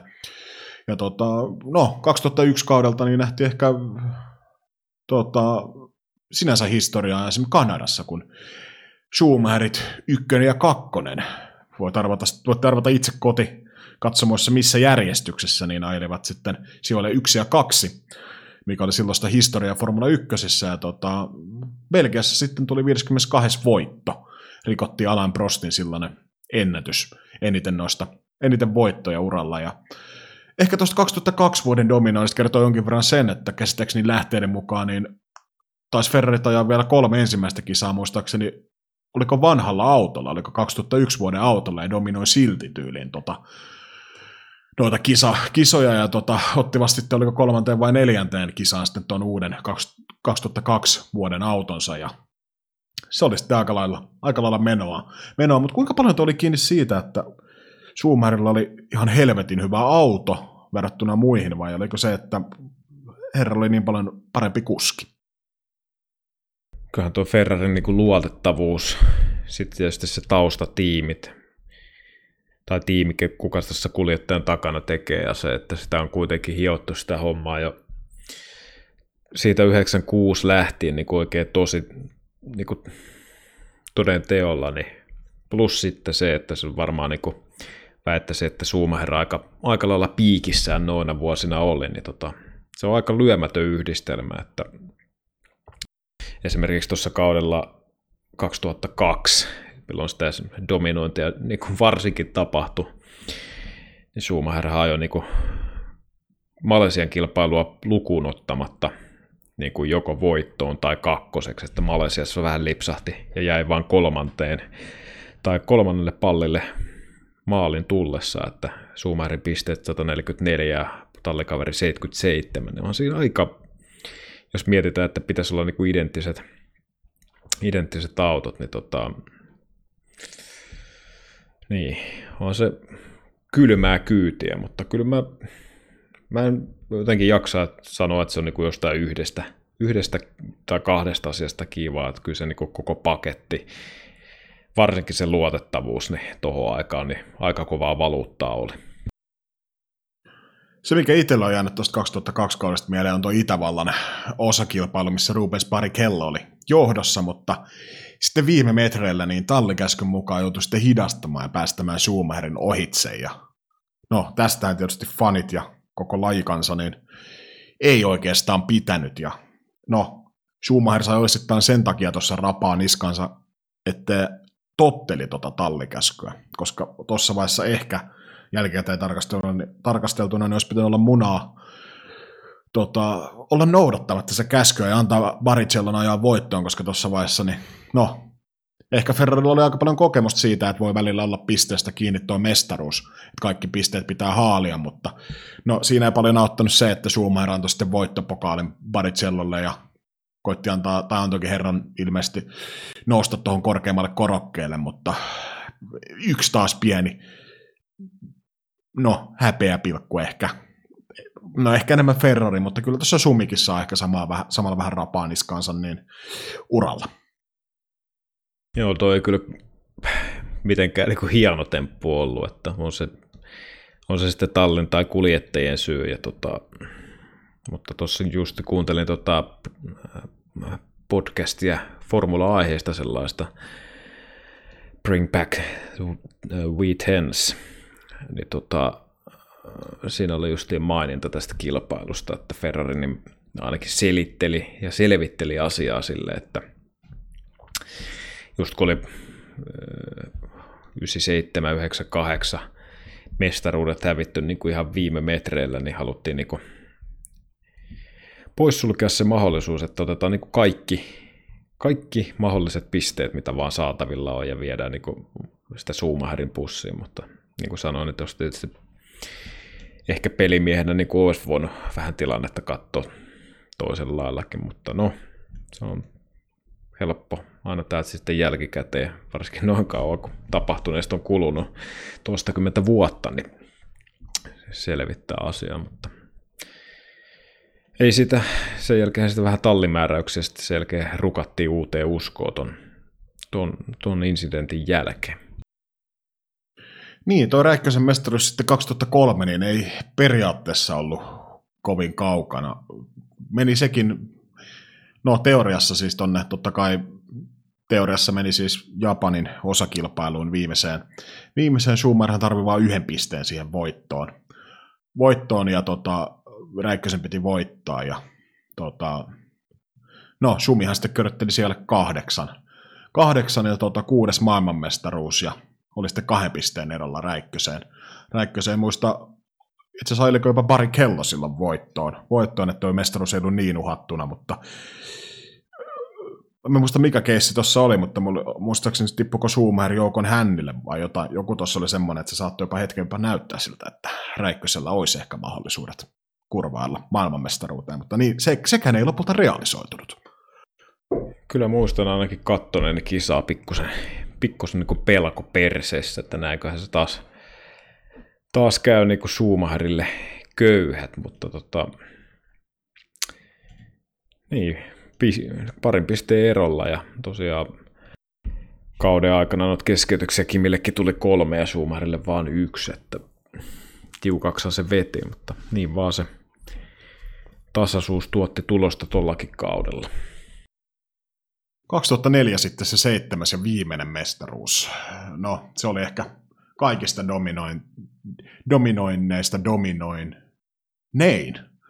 En tiedä, puhunko edes suomea tällä hetkellä, mutta Herra nappasi 18 kisasta niin 13 voittoa, joista 12 tuli ensimmäisestä 13 kisasta, niin tota, ehkä pikkasen tylsiä vuosia ehkä ollut seurata noin tietyssä mielessä, ainakin maailmanmestaruustaiston osalta. Ja niin, tohon aikaan ehkä oli aika tuttua se, että ihan sama tippuko Sumi vaikka viimeiseksi, niin hän kurva jotenkin, että hän kurvasi aina voittoon. Että oli niin, niin käsittämättömän kova paketti. Kuski, talli, auto, kaikki taustahenkilöt, niin ihan uskomatonta suorittamista.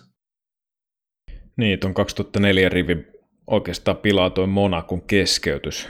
Siinäkin kisassa Schumacher kuitenkin kärjessä oli, kun Juan Pablo Onano ja toivottavasti sitten kontista sisään tota siellä tunneliosuudella safety carin perässä. Niin tuossa ollut aika maireen rivi kyllä, kun Australiasta Unkariin asti Unkarista asti niin pelkkää voittoa, niin tota, jos tänä päivänä miettii, että tuo Mersu ylivoima on pikkusen, pikkusen tylsää, mutta tota, kyllä tuo ehkä tuo 2004 oli jopa vielä tylsempi, ainakin niin tuon voittokamppailun osalta.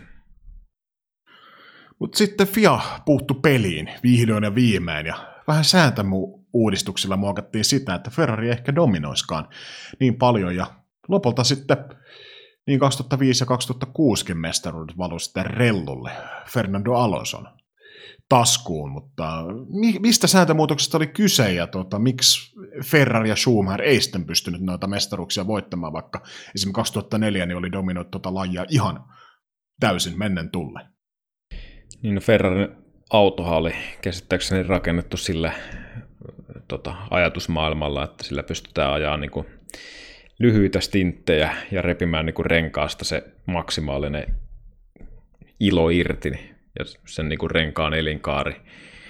Silloin vielä oli tota, renkaiden vaihdot sallittuja, niin, tota, niin, niin että se niin oli siihen perustuva se homma. Ja tietysti äh, Ferrari ja Bridgestone yhteistyö, niin äh, tota, muut tallit, kärkitallithan Michelinillä kurvaili tuohon aikaan, niin niin, niin. Ferrarilla on sellaista niin kuin, siihen aikaan ehkä voi sanoa jopa etua ja sellaista, että renkaat tehtiin vain ja ainoastaan niin kuin Ferraria varten. Toki siinä on tietysti sudenkuopat se, varsinkin tuollaisessa, kun tulee sääntömuutoksia, niin siinä joutuu niin kuin itse ehkä painii oikeastaan niiden ongelmien kanssa. Toki Bridgestonein renkaita käytti myös mu- muutama muukin talli, mutta ne oli sitten tuolla enemmän häntä päässä, kun sitten taas Michelinillä löytyi löytyi niin kuin Williamsia, McLaren ja Renaulta, mitkä pystyvät antaa sitten ehkä vähän tarkempaa dataa niistä, mutta kuitenkin kaudelle 2005 FIA oli siinä vähän ennen kauden alkua suhteellisesti sanottuna, niin tota, muutti tätä rengassääntöä siten, että tämä käytetty rengas piti kestää niin kuin kisan alusta koko kisan mitan, jolloin Ferrari sitten tietysti aikamoisiin vaikeuksiin joutu, koska auto oli rakennettu sillä mentaliteetillä, miten tuossa äsken mainitsin, niin tota, se, että yhtäkkiä pitikin siitä tavallaan niin kuin aikaa jo setupista niin sanotusti muuttaa siihen, että pitää olla renkaata säästävä ja olla kuormittamatta, mutta silti pitäisi kovaa mennä, niin se ehkä, ehkä kääntyi sitten se niin kuin Ferrarin, Ferraria vastaan ja siitä niin kuin Ferrari koko kauden aikana mitenkään kerennyt niin kuin nousemaan ja reagoimaan. Ja tota, tietysti Renaultlla jälkikäteen niin oli ehkä vähän muutakin, muutakin tota, siinä pelissä mukana kuin tämä rengasetu. Että sehän Renault keulassa oli tämä kuuluisa mass dumper, joka tietysti vähän vakautti sitä etupäätä, millä saatiin mutkissa hieman, hieman tota, tasaisempaa menoa. Ja, mutta, mutta niin, tämä oli ehkä sitten Fian tapa niin lopettaa tämä dominointi. Niin, se oli ehkä lopun alkua toi 2005 kausi ja Schumacher oli itse todennut, että ei oikein pysty taistelemaan, koska miakasta on viety terä. Ja ilman tota terää tuossa miakassa niin on aika todella vaikea alkaa taistelemaan, ei ole mitään mahdollisuuksia. Ja lopulta sitten herra keskeytti kuusi kisaa 19 ja tota, kolmanneksi kuljettajan maailmanmestaruus taas olisi 62 pistettä. Todella kauas taakse jäi ensimmäisestä, eli Fernando Alonsosta, mutta sitten 2006 Schumacherin ensimmäisen uran viimeinen kausi. Lähti aika mollivoittoisesti liikkeelle, mutta sieltä taas ehkä vähän noustiin, noustiin paremmille vesille hetken, hetken että siltä, että ehkä tämä olisi sittenkin Schumacherin heiniä tämä vuosi, mutta lopulta se sitten kallistui toiseksi viimeisessä kisassa siihen, että Schumacher ennen viimeistä päätöskisaa oli Brasilian Grand Prixta, niin oikeastaan luovutti. Tai myönsi tappionsa ja myönsi sen, että Alonso voittaa maailmanmestaruuden. Joo, siinä niin kuin sanoin, niin Renault autosta kiellettiin muistaakseni Ranskan kilpailussa tämä mass dumperi keulasta ja sen jälkeen oikeastaan MM-sarjan tasottu huomattavasti ja Schumacher sai sitten vielä niin kuin olien korre ja tosiaan Susukassa vielä ajettiin siinä järjestyksessä, että Schumacher kärjessä ja Alonso kakkosena. Ja siinä vaiheessa vielä varikkokäyntien jälkeen tilanne näytti vielä siltä, että kyllä täältä Kerppenin rehtori vielä kerran tulee nousemaan ja ottaa sitä niskalenkkiä tilanteesta, mutta mitä vielä? Ferrarin luotettavat autot sitten, tai moottori, niin antautu siinä ja se sitten oikeastaan vesitti, vesitti sitä, tietysti teoreettinen mahdollisuushan oli kyllä vielä mestaruuteen, mestaruuteen mutta niin kuin käytännössä hyvin seitin ohuet sellaiset. Ja eipä toi Brasilian kilpailukaan jäähväiskilpailu mitenkään, niin kuin, mitenkään niin kuin, tota, helppo ollut, että tietysti moottorikon jälkeen niin lähtöruutun rangaistusta ja tota, siinä oli vielä sitten kisan aikana alussa tallikaveri osui etusiivellään takaren kanssa, joka pudot taas niin kuin, taas niin kuin Schumacherin radalla taakkepäin, mutta kyllä se varmaan sen viimeisen näytöksen kuitenkin vielä pystyy ajamaan ja aikamoinen ohitus kimara saatiin nähdä ja sieltä niin raivottiin, raivottiin tota, kuitenkin vielä neljänneksi, niin tota, näytti, että ei tässä niinku kehäkettu niinku vauhtia ole mitenkään menettänyt, mutta tota, se ei ehkä ollut niin hieno lopetus kuin ehkä toi Schumacherin ura tuossa vaiheessa olisi ansainnut. Niin, siitäkin voitaisiin ehkä keskustella, että oliko toi, no, Schumacher itse sanonut, että hänen tankkinsa oli tyhjä. Tyhjä, että ei ollut sitä samaa paloa tuohon kilpailemiseen, ehkä mitä ennen oli, että tuohon lajiin kumminkin pitää antaa 100 prosenttia jatkuvasti, jos haluaa noita maailmanmestaruuksia voittaa. Tietysti toi, että ehkä vähän tuommoisilla, no teennäisillä ja teennäisillä sääntömuutoksilla viedään se sun paras kärki, niin tuntuu vähän tuulimyllyä vastaan taistelemiselta, mutta Montsassa sitten 2006, niin tämä oli vähän jännä, ensin ilmoitettiin, että Kimi Räikkönen ja Massa, Felipe Massa ajavat Ferralla ensi kaudella, ja sen jälkeen ilmoitettiin aika lyhyesti, että Mihail Schumer lopettaa uransa. Ja sen jälkeen, oliko vartti näiden tiedotteiden jälkeen, niin päästettiin sitten itse mestari Mihail Schumer ääneen. Ääneen jotenkin, no, en tiedä, jotenkin vähän oudosti ehkä, ehkä noinkin upea. Miettii, että herra on tohon aikaan ollut ihan absoluuttisesti ton lajin yksi parhaimpia kuskeja, ellei se kaikista paras, ihan kiistaton supertähti koko urheilumaailmassa. Maailmassa, niin tuommoisella lopetuksella ihan kylmillä lehdistötiedotteilla, varsinkin siinä järjestyksessä, Räikkönen ja Massa ajaa meillä ensi kaudella, ja sitten vasta julkaistaan tiedote, että Schumacher lopettaa, niin siitä on vähän ollut välillä näkemyksiä, että oliko toi sitten, oliko toi sitten niin kuin yhteinen näkemys, näkemys vai mitä mieltä sä oot Keke tästä?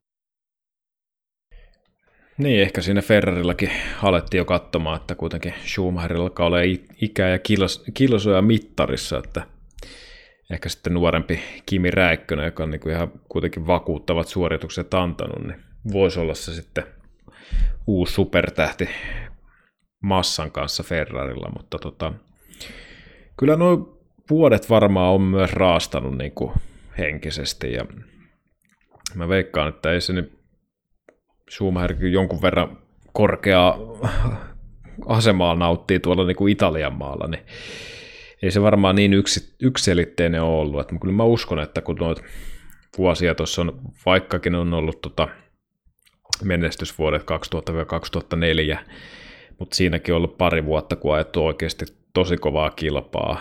Täytyy muistaa, että Schumacherikin on ajanut sillä aikakaudella, kun testejä ajettiin rajattomasti.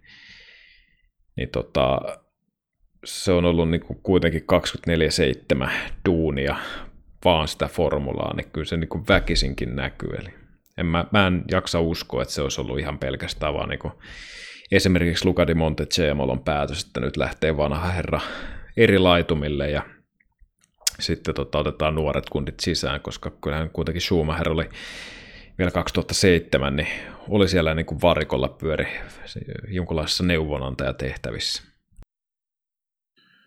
Niin, tuohon aikaan mietittiin, voiko F1 jatkua ilman Mihail Schumacheria, lajin suurin legenda. tai yksi niistä legendoista, näähän on mielipidekysymyksiä, mutta lähtee lajista, niin onko mitään tulevaisuutta lajilla? Kumminkin esimerkiksi Saksassa on ihan järkyttävä Formula 1-buumi Schumacherin voittokausien myötä 90-luvun puolivälistä alkaen ja muuta, niin tota, no, vastaus on, me tietysti tiedetään, että näin vuonna 2021 kyllä F1 pystyy jatkamaan ilman Schumacheria yllättävän hyvinkin. Mutta puhutaan vähän Monakosta. Ei jakso ilman Monakoa. No, en tiedä onko tämä viimeinen, mutta yksi viimeisimmistä Schumacherin näistä niin tempuista, mistä sitten oikeastaan lähes kaikki, no mä voin, tässä mä sanon, että lähes kaikki oli yhtä mieltä, että tämä täysin tahallinen ja tarpeeton temppu, mitä herra teki Monakon jossa 2006, nimenomaan Fernando Alonsolle. Joo, tietysti siinä vaiheessa kautta niin Alonso oli jo näytti siltä, että karkaamassa taas tavoittamattomia. Ja tietysti aikaa, jossa viimeisessä vedossa Schumacher oli vielä paalussa kiinni, tai ennen näitä viimeisiä vetoja, ja tota, raskasseen sinne tota, varikon tulon luokki, niin parkkeerasi auton. Vähän ehkä kömpelö esitys siitä, että oli lähtenyt auto hanskasta, mutta mä nyt en, minä enkä kukaan muukaan tietysti katsojista eikä paikalla olleista uskonut siihen, että seitsemänkertainen formuloiden maailmanmestari niin menettää autonsa hallilla tuollaisen noin niin hitaassa mutkassa. Ja tietysti tämä, tällä tempauksella haettiin sitä, että vesitetään takana tulleen Fernando Alonson kierros, joka varmistaisi sen, että päästäisiin paalulta lähteen Monakolle ja saataisiin vähän kavennettua sitä etumatkaa, mikä Alonso oli alkukaudesta saanut, mutta tota, tästä sitten tämä temppu ei tietysti läpi mennyt ja mies tiputettiin pahnan pohjimmaiseksi ja sen lisäksi niin kuin maine sai taas ehkä pienen kolauksen tai niin, ihan ehkä aiheestakin tällä kertaa. Niin, kyllä toi niin kun, mun käsittääkseni mä oon tuosta kuunnellut noita podcasteja, muista oliko, oliko Felipe Massa heittänyt tuosta sen, että sitä oli jossain tiimipalaverissa väläytelty, että jos se johtaa Monakon jossa niin tota, olisi ihan sopivaa, sopivaa, että sinne tulisi vaikka keltaiset liput, tyyliin niin kuin heitetty vitsi, oliko Ross Brown, hei, Ross Brown heittänyt tällaista, ja tota, oliko Massa, äh, Massa sitten ollut tästä, että hän ei voi uskoa sitä, että Schumacher sitten oikeasti teki sen. Teki sen, mutta ehkä tuo on ehkä semmoinen asia, että sitten on myös osa väläytellyt, että hän huomasi, että tai Schumacher huomasi, että siinä oli mahdollisuus koittaa.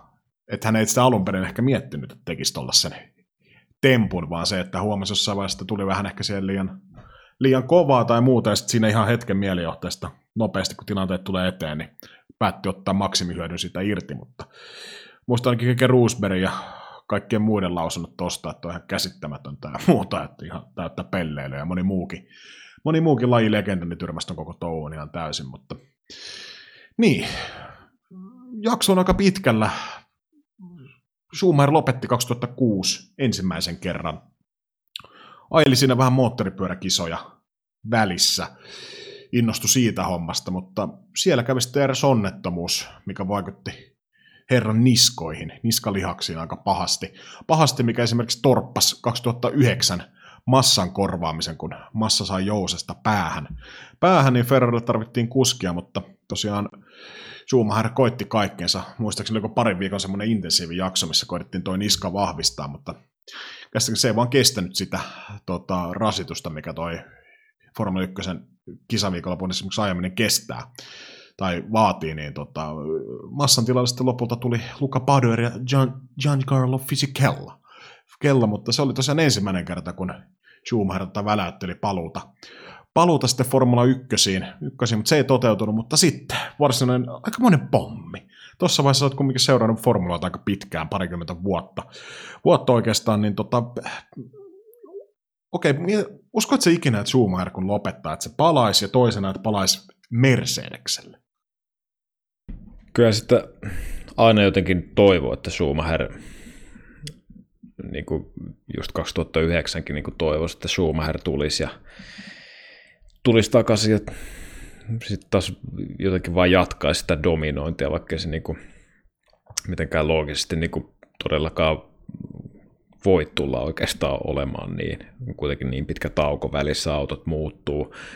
Et jotenkin mä aina niin toivon, että Schumacher tekisi paluuta, mutta sitten kun se ilmoitus tuli, niin jotenkin sitä ehkä, en mä tiedä oliko sitten loppujen lopuksi sitten, halusko sitä nähdä, koska siinä oli kuitenkin se mahdollisuus, että on niin kuin hieno ura ja ne omat muistot, niin jotenkin totta kai ne elää, mutta sitten tollain, että sä tuut kuitenkin 2010, sä oot viime, viimeksi saanut 2006, tuut takaisin, autot muuttunut, eri talli, kaikki, kaikki on muuttunut, niin meneekö se ja vesittyykö se sun ura niin kuin siihen, niin mä en tiedä, sulla on vähän ristiriitaiset fiilikset silloin. Niin, herra oli kuitenkin tuohon aikaan 2010, 41-vuotias, aika, aika ehtoon jäljellä. Tietysti tuolla on ollut paluu, paluuvuosina, jos heitetään muistiinpanoista Niki Lauda, 33-vuotiaana 82 palas. Nigel Mansell 94 palas 41-vuotiaana. No Fangio voitti 46-vuotiaana viidennen maailmanmestaruuden, mutta sen tietysti aika oli vähän tuohon aikaan eri. eri mutta tota, mun lähteiden mukaan niin Schumacher halusi palata itse aluksi vain kahdeksi vuodeksi, koska usko, että pystyisi siinä ajassa saavuttamaan sen maailmanmestaruuden, mutta Talli halusi tehdä kolmen vuoden diili, johon lopulta Schumacher suostui. Ja myöhemmin Schumi on itse todennut, että se oli ihan aliarvioinut noin Tallin ongelmat, ja se tota, ajatteli, että se olisi jo tokana vuonna esimerkiksi se mestaruus tullut, koska Brownhan, Brown GP, minkä Mercedes osti, niin hän voitti 2009 ton mestaruuden, mutta tota, niin, nuoren Niko Roosperin partneriksi. Oli jossain lähteessä on puhuttu tuommoinen Saksan maajoukkue Formula 1, kun miettii saksalaisomisteista Mercedestä sekä Mihail Schumacher ja Niko Roosperia, molemmat saksalaisia, niin tota, aika mielenkiintoinen kombo kumminkin. Nuori lupaus, talentti, kumminkin ajanut formuloissa jonkun aikaa, ja sitten vanha kehäketty, 41-vuotias, niin tota, vuodet oli kumminkin vienyt ehkä sen terävimmän kärjen Mihaililta. Joo, kyllä se ikä, ikä alkaa tuossa vaiheessa varmasti painaa, ja tosiaan kun se edellisen kerran 2006 ajettu ja justiin näitä muutoksia tullut, esimerkiksi renkaat muuttunut, niihin tottuminen ja kaikki muu, niin tota, ei se ole varmasti helppo paikka ollut, oot sä seitsemän tai kahdeksan tai yhdeksän kertainen maailmanmestari. Niin. Ja tota, varsinkin sitten kun tallikaverina ei mikään, niin kuin, mikään viitasusi, kuitenkin ihan ajomies Niko Roosberg, joka sitten tietysti myöhemmin urallaan pystyy vielä maailmanmestaruuden nappaamaan Mercedeksen leivissä, mutta tota, kova haaste ja ei se nyt mitenkään niin kuin häppöisesti niin kuin kokonaisuutena mennyt toi homma. No ei. Niko Roosbergille hävisi tota, ensimmäisenä vuonna aika reilustikin.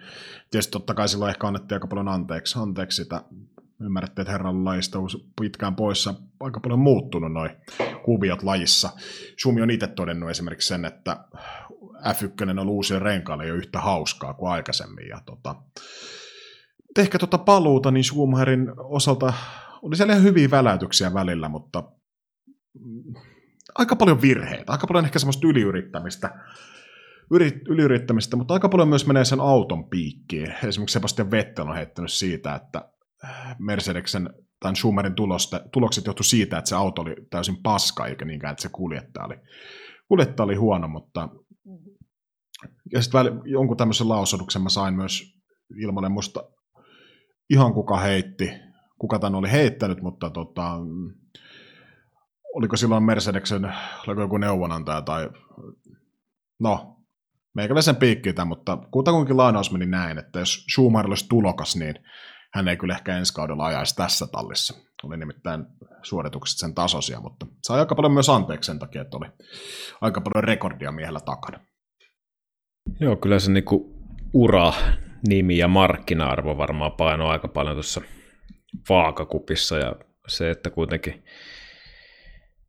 kuitenkin tosiaan niitä mestaruuksia ja ehdoton lajilegenda, niin, tota, niin kuin oikeastaan varmaan piti Schumacherin kauemmin tallessa, kun ehkä joku muu olisi siinä joutanut olla. Ja tota, joka vuosi tietysti su- pääsi tota Schumacher Roosbergia lähemmäs, ja tota, mä sanoisin, että jopa 2012 niin oli jopa ehkä, en tiedä onko kokonaisuutena, mutta ainakin aika ajoin niin kuin jopa nopeampi kuin Roosberg. Ja tota, niin, mutta se ei nyt ihan sitten kuitenkaan riittänyt, ja se ei, niin, Monakossa kuitenkin viimeinen, uran viimeinen paalupaikka ja Valensiassa pääsi jopa podiumille. Sitä voittoa Mersun ratissa ei odotettua sellaista niin koskaan kuitenkaan tullut. Ja mä en tiedä sitten ajettiinko Schumacheria ulos tallista tai ei, mutta tota, oli siinä ainakin aikaa yrittää Schumacherille.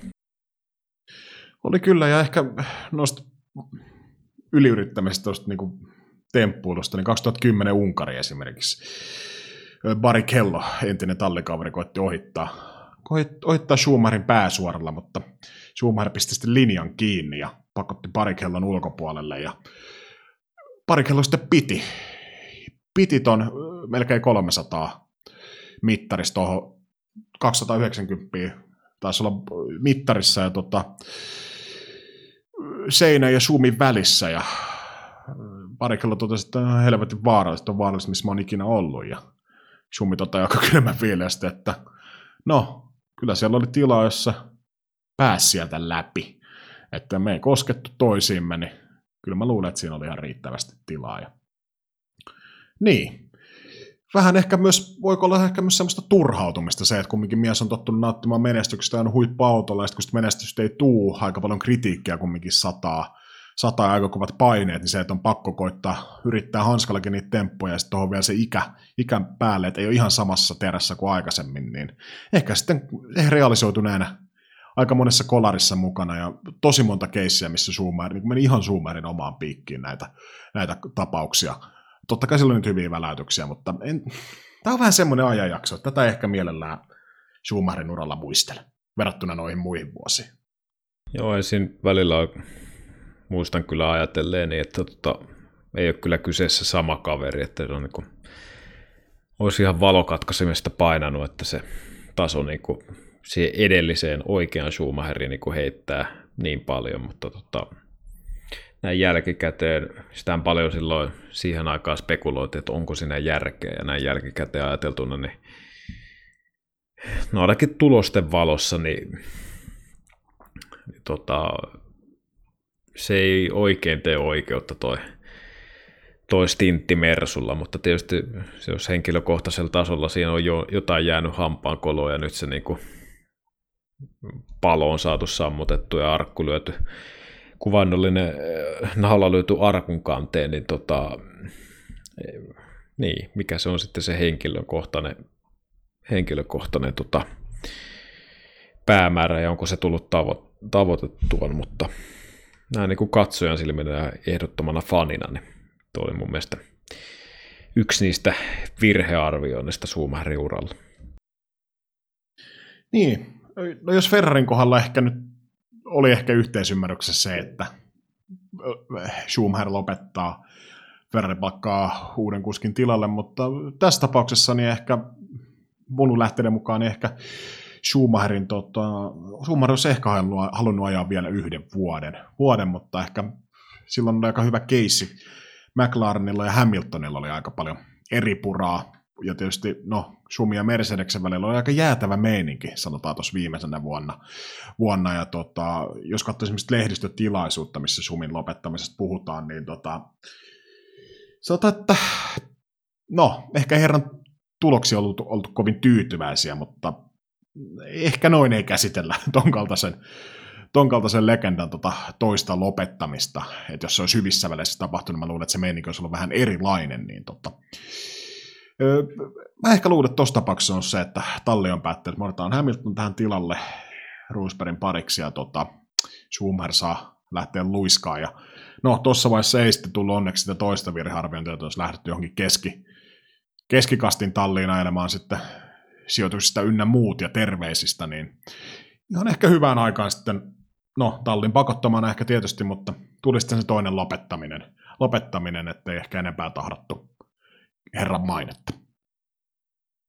Joo, kyllä se niin kuin viimeistään tuossa vaiheessa oli hyvä niin kuin lopettaa, ettei siinä tietysti ehkä molemmin puolin tallin sekä kuljettajan kannalta niin oikea ratkaisu. Ja nyt kun sitten jälkeenpäin tarkastelee, että mikä se ratkaisu oli, että Lewis Hamilton tuli sitten Schumacherin tilalle, niin tota, tietysti kulku on, kulku on ollut sen jälkeen aika, aika, aika niin kuin makeaa. Ja tietysti siis Schumacherihan sitä niin kuin ei yksinään tietysti ollut pidättelemässä, mutta no, niin kuin muuten kokonaisuutena niin aika hyvin on palikat mennyt kohdalleen Mersu osalla. Niin, sitten ihan lyhyesti tuosta 2013 sitten laskettelunnettomuus. Tuo on aika itse asiassa aika ironista, toisaalta myös surullista, että kundi ajaa kumminkin parikymmentä vuotta öö, tota, töikseen 300 lähes joka viikonloppu, niin sitten laskettelu rinteessä. Tapahtuu onnettomuus, missä sitten lopulta aika vakavat päänseudun vammat ja aivovammat, mikä sitten lopulta johti ilmeisesti myös koomaan ja, koomaan ja muuta. Ei teidän spekuloida siis mitenkään tai aleta käymään läpi, että mitä, mitä on tapahtunut tai on tällä hetkellä tai muuta, mutta niin kuin aika, aika surullinen kohtalo lopulta siihen, että Herralla olisi kumminkin ollut aika todella paljon vielä annettavaa monta vuotta lopettamisensa tai tämän toisen lopettamisen jälkeen lajille. Olisi ollut mielenkiintoista kuulla, kuulla Herraa ja nähdä, nähdä kaikkea sisältöä, mitä hän olisi vaikka nykypäivänä pystynyt tuottamaan, tuottamaan mutta valitettavasti tällä kertaa kävi näin ja kohtalo puuttui peliin Schumacher itseään, uskoi aika pitkälti kohtaloon. Kohtaloon, mikä sitten kaikilla on jossain vaiheessa edessä. Joo, ikävä tapaus se on, ja tota, sitähän nyt ei, sitä nykyistä tilaa tietysti kauheasti julkisuutta on levitelty, niin kuin kaikki varmaan hyvin tietääkin. Ja, mutta tota, niin kuin sanoit, niin on siinä vähän sellaista kohtalon ivaa, että kuitenkin tuommoisessa tuommoisessa olosuhteessa niin kuin elämä sitten niin kuin kuitenkin kääntää 180 astetta ja ehkä vähän enemmänkin enemmänkin ympyrää, mutta tota, se kuuluu elämään ja tota, nyt se arpa heitettiin tähän osoitteeseen. Meillä on tähän jakson loppuun sitten muutamia tämmöisiä hyviä keskusteluaiheita, mitä käydään läpi ehkä sun vetämänä, tai siis mun kysymänä ja sun vastaamana. Tota, paljon on puhuttu siitä, että Schumacher asetti Formula 1 huippukuskeille niin ihan uuden standardin. Totta kai rima oli tohon aikaan jo korkealla, mutta Schumacher nosti sitä rimaa todella paljon vielä korkeammalle, mikä näkyy esimerkiksi nykypäivänä, millaisia kuskeja meillä on, niin henkisestä kuin fyysisiltä ominaisuuksiltaan, tietysti myös sosiaalisilta, mutta mitä se tarkoittaa? Äh, mitkä, mitkä asiat Schumacher teki vaan niin helvetin paljon paremmin kuin kukaan muu, mikä teki niistä oikeastaan standardin kaikille nykyhuippukuskeille? No ainakin mitä itselle tuohon tuli kirjattua ylös, niin tota, muutama kohta. Tietysti niitä voi ja onkin varmasti monia muitakin, mutta ainakin omasta mielestäni tuo fyysinen kunto, että siihen aikaan siihen aikaan niin tota F1-kuljettajat ei, ei ehkä ihan samanlaisella mentaliteetillä tota kuntoa harjoittanut. Totta kai jotain lenkkeilyä ja muuta tällaista vastaavaa, mutta että siinäkin se rima nostettiin niin paljon korkeammalle ja siinä on niin kuin, esimerkiksi Flavio Priatore todennut, että tota, varsinkin 90-luvun alkupuolella niin Schumacher kun tuli maaliin, niin härin tuskin oli hiessä, kun esimerkiksi kun Nigel Mansell aivan hiki ja tota, just just saa niinku hengitettyä ja nojaa käsillään polviin ja tota, siinä niinku näkee, että siinä puhutaan niin kuin kahdesta ihan eri kuntoisesta kaverista ja se tietysti tuo sitten se fyysinen kunto, niin tietysti siihen ajamiseen sitä tasaisuutta, mikä sitten oli yksi Schumacherin vahvuutena. Ja sitten ehkä tuo tapa toimia, vietetään paljon aikaa tehtaalla, jutellaan insinöörien kanssa, yritetään koko ajan kehittää, ollaan osa sitä tiimiä – eikä silleen, että sä tuut ajamaan autoa kisa ohi, sä lähdet siitä vetää vinettoa tai jotain muuta, muuta tuotetta, mutta tota, se, että sä kasaat sen porukan, oot yksi siitä porukasta, ja niin tota, se hitsaa sitä pakettia kasaan. Ja sitten tietysti se työmoraali, niin kuin äärettömän paljon työtä, niin kuin jos puhutaan vaikka testaamisestakin, niin veikkaan, että siinä niin Fioranossakin on aika paljon kumia poltettu siihen radan, pintaan ja tota, pitkää päivää ja se, että sulla ei niin kuin mitään muuta ole kuin se formula. Totta kai niin kuin muillakin kuljettajilla on paljon, mutta se niin kuin mille kaliberille ja tasolle tämä niin kuin viedään tässäkin asiassa, niin kyllä niin kuin pitkässä juoksussa näkyy tuossa, niin kuin, jos katsoo noita tilastoja, niin ihan puhtaasti siinä. Niin, mä nostaisin ehkä tuohon vielä just sen, että se täyskeskittyminen formuloihin myös silleen, että se herran palo kilpailemiseen ja voittamiseen ei loppunut niiden parin maailmanmestaruuden jälkeen. Että niitäkin tapauksia on valitettavasti nähty Formula 1, totta kai paljon muitakin seikkoja, mitkä varmasti vaikuttaa, mutta se, että en tiedä, onko se, onko se semmoista mestaruuskrapulaa tai semmoista, mutta voi että suunnilleen on ollut koko elämässä maailmanmestaruus, sä voidat sen ekan, ehkä tokan, niin tavallaan sitten kun tulee sitten se vastoinkäyminen, niin tavallaan lähdetäänkö vielä tekemään se ihan valtava määrä duunia, että saavutetaan se vielä niitä mestaruuksia lisää. Esimerkiksi Schumacher, niin olisi voinut Benetton vuosien jälkeen, niin no totta kai oli oikein valinnat ja muut, mutta se, että kumminkin paino aika monta vuotta duunia, varmaan aika raskaata vuosia noin, kun häviää tosi pienellä marginaalilla sen maailmanmestaruuden, jaksaa painaa, sitten se palkinto, kruunu, tulee lopulta. Kumminkin vasta miettii 96, 97, 98, 94 vuotta ajat silleen, että voit sitä mestaruutta, vaikka ajat hyvin totta kai, niin tota, ja olet muutaman maailmastuuden voittanut, niin sanotaan, että monella muulla on se ehkä kasetti, kasetti pettänyt jo tuossa vaiheessa. Niin, totta kai se palo on ollut pitkään ja pakko ollakin, kun noin, noin monta vuotta ajaa niin kärjessä ja näin, mutta tota, sitten tietysti tuossa kun äsken juttelin tuosta, että kun nostetaan tasoa, niin siinä on muutama homma, millä niin kuin Schumacher, niin kuin, mitä luin tota leipätekstiä, niin tota, pari juttua, mitkä itselle nousi niin kuin silmään, niin tuohon aikaan niin oli ensimmäisten joukossa, ketkä halusi niin kuin, digitaalisen nopeusmittari autonsa.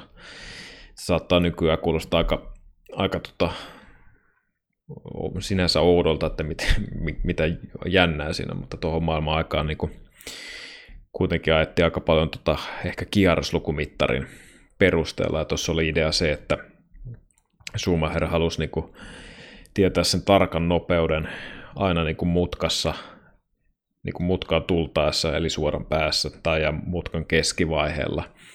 Ja että se voi tehdä sitä niin kuin vertausta, kun vaihtaa niin kuin esimerkiksi vaihteiston välitystä. Ja tämäkin vietiin vielä sitten jälkeenpäin niin kuin uudelle levelille, eli siinä oli loppujen lopuksi niin kuin kolme digitaalista näyttöä, koska siinä niin kuin mutkan aikana ei pystynyt seuraamaan, niin ne niin kuin Siinä oli vasemmalla puolella näyttö, joka antoi sen miniminopeuden, mikä indikoi sitä, että mikä on siellä mutkan keskivaiheella, ja sitten taas tietysti se maksiminopeus, mikä on siellä äh, niin kuin suoran päässä. Ja näin niin kuin hiotaan niitä säätöjä etsitään niitä nopeuksia, millä setupilla saat niin kuin parhaimmillaan. Ja muutaman vuoden jälkeen sitten näitä mittareita ei niin kuin enää tarvinnut silleen tuijottaa, kun löydettiin se niin kuin punainen lanka siihen touhuun. Ja sitten tietysti toisena ehkä toi siihen aikaan niin va- tuli noin tuota puolen automaattiset vaihteet, eli käsivaihteet, mitkä ratista löytyy, mikä on nykypäivänä ihan tällainen normaali käytäntö, niin siihen aikaan tietysti kun ne vaihteet tuli, niin pystyttiin tuolla vasemman jalan jarrutustekniikalla, niin kuin, tai kun se niin kuin alkoi yleistymään, niin tietysti Schumacher oli tosi mukaut, uusiin tilanteisiin hyvin mukautuva kuljettaja, niin pystyi siinäkin pienen niin kuin edun hankkimaan, mutta no on niitä myös, että viedään sitä omaa tekemistä uudelle tasolle ja otetaan sitä etua niin kuin vähän joka puolelta. Niin, puhuttiin aika paljon tuossa jakson aikana siitä, että herra on valmis tekemään voiton eteen ihan mitä tahansa, ja välillä se on sitten satanut negatiivisena miehen laariin, mutta toi on ehkä semmoinen seikka, mikä, mikä myös niin kuin, tota, mikä vaaditaan siitä, että sä oot oikeasti seitsemänkertainen maailmanmestari, niin oikeasti sun pitää kaivaa ne voitot silloin, kun se on todella vaikeaa tai se vaatii semmoisia temppuja, mihin muut ei pysty. Pysty välillä, se on sitten jotain ehkä koiruuksia ja välillä se on sitten sitä, että otetaan siitä autosta semmoisessa ja otetaan sen verran vauhtia irti, mihin kukaan muu ei pysty, mutta öö, se voi kiinnostaa, että miksi Schumacher oli parempi kuin tallikaverit tai muut. Öö, no mä itse heitän tähän muutaman, muutaman tota, täkyn sulle, voit sitten jatkaa näiden kommentointia. Ralf Schumacher, eli Su- Mihailin velipoika, oli kommentoinut, että Mihail on sen takia parempi kuin muut, koska hänellä on aina erinomainen kokonaiskuva siitä koko kisatilanteesta, mitä pitää tehdä milloinkin, ja tähän tietysti paljon on ilmeisesti ollut apuna Ross Brown, että heillä oli aika hyvä, hyvä synergia ja tota, taktiset jutut ja mitä pitää tehdä, että me voitetaan nämä kisat, mutta myös sekin, että miksi Schumacher oli tollainen ura, kun sillä oli, niin tota, ajoi oikeastaan 16 vuotta, eli niin sanotusti ekan stinttinsä oikeastaan kilpailukykyisellä autolla. Ei, ei ollut oikeastaan ikinä missään ihan paska-autossa. Ja sitten tallikavereina ei oikeastaan ikinä ollut mitään ihan älyttömiä supertähtiä, vaan siellä oli aika selkeästi useasti semmoinen kakkoskuski, kuski tota, Eddie Irvineit, Rubens Barricellot, jotka sitten soitteli sitä kakkosviulua, niin tota, vaatiiko se sen, että pystyy sitten kurvailemaan sinne noin moneen mestaruuteen, että siinä on joku, joka sitä kakkosviulua soittelee, ei tarvitse ainakaan tallin sisällä alkaa taistelemaan. Niin kyllä se kokonaisuus ratkaisee, että tietysti täytyy olla häikäilemätön, lahjakas, tasainen, nopea, ne on niitä kuljettajaominaisuuksia. Sitten sulla pitää olla se koko tallin tuki, eli se niinku ehkä tapa toimii, mikä Schumacherilla oli, niin kuin äsken sanoin, että ollaan siellä tehtaalla, testataan, rakennetaan sitä porukkaa, hitsataan sitä niinku yhteen, tehdään silleen, että ne jokainen sen tallin työntekijä tekee kaiken duunin vaan sua varten, niin tota, sellaisessa tilanteessa niin kuin ei ole mahdollista, että siellä on niin kuin toinen seppä tavallaan sotkemassa sitä, sitä sen takia ehkä sitten ne kuljettajat, parikellot ja Irvineit joko ajautu tai ajettiin siihen kakkosviulun soittajaksi, mutta että se on se iso kokonaisuus, mikä ehkä niin kuin erottaa niin kuin Schumacherin muista ajan kuljettajista ja se, että niin kuin, niitä heikkouksia ei oikein ollut. Niitä on ehkä muutamia sellaisia, ja just nämä niin kuin, kiistan, kiistanalaiset jutut on ehkä yksi sellainen, mutta se, että niitä heikkouksia ei ole tai niitä on helvetin vähän, niin mun mielestä se on, miksi Schumacher on ollut parempi kuin tallikaverit tai ylipäätään muut kuljettajat. Otetaan sitten muutama lyhyt spekulointi. Silloin kun 95 Schumacher jätti Benettonin siirtyi 96 vuodelle Ferrarille, niin tota, mitä sä luulet, jos Schumacher olisi jatkanut ton sopparinsa loppuun Benettonilla vuonna 96, niin olisiko Schumacher kruunattu maailmanmestariksi sinä vuonna? Kyllä siinä niin varmasti paremmat mahdollisuudet on, olisi ollut kuin tota Ferrarilla. Tietysti silloin Alesit ja Bergerit, niin tota, tietysti ei ihan parasta saanut autosta irti, kun autohan oli niin käytännössä tehty Schumacheria varten silloin. Ja tota, niin, kyllä mä, kyllä mä uskon, että se olisi ollut mahdollista ja varmaan jopa todennäköistä, että Schumacher olisi voinut jatkaa sitä voittokulkuaan sikäli, jos, jos olisi jatkanut 96 Benettonin leivissä. No mitäs sitten tota, toi Ferrarille siirtyminen? Okei, mä kysyin jossain vaiheessa siinä, kun oli McLareninkin sopparia, niin tota, ja aikaisemmin, jos se olisi siirtynyt McLarenille, mutta olisiko sumispää, olisiko jossain muussa tallissa ollut mahdollista rakentaa tämmöinen dynastia, että herra olisi saavuttanut yhteensä seitsemän maailmanmestaruutta tai jopa enemmän. Kyllä mä luulen, että Ferrari on varmaan ollut kaikista otollisin paikka, jos talleja miettii, niin rakentaa tällaista, tällaista tota, porukkaa, että siinä niinku just ajatetaan noin käytännössä vaan yhtä kuljettajaa, kaikki tehdään sitä yhtä kuljettajaa varten ja siellä on niinku rahaa ja, rahaa ja resurssia niinku hoitaa sitä touhua ja sitten se niin kuin muutenkin se tallin rakenne ja se, että sieltä ihan johtoportaasta lähtien niin kuin kaikki vetää siihen. Mä en usko, että esimerkiksi jossain McLarenilla oltaisiin pysty luomaan samanlaista niin kuin mahdollisuutta niin sanotusti Schumacherille, niin Mä epäilen, että jos Schumacher ei olisi ajanut Ferrari, että olisi mennyt esimerkiksi 2000 vuonna McLarenille, sanotaan ihan sama ketä siellä on tallikaverina, vaikka se olisi ollut pari kello tallikaverina. Mä epäilen, että niinku ei olisi pystynyt ajaa seitsemää mestaruutta ilman Ferrari. No mitäs sitten, tämä on ehkä mielenkiintoisin, Schumacher lopetti ensimmäisen kerran 2006, niin mitä jos herra olisi jatkanut sen jälkeen? Me tiedetään 2007 Kimi Räikkönen Ferrarilla maailmanmestaruus, 2008 Massa todella lähelle mestaruutta, käytännössä oli 15 sekuntia maailmanmestari periaatteessa. Niin, niin, niin olisiko Schumacher voinut napata tuosta 8 ja 9 maailmanmestaruuden, jos ei olisi ikinä lopettanut ensimmäistä kertaa?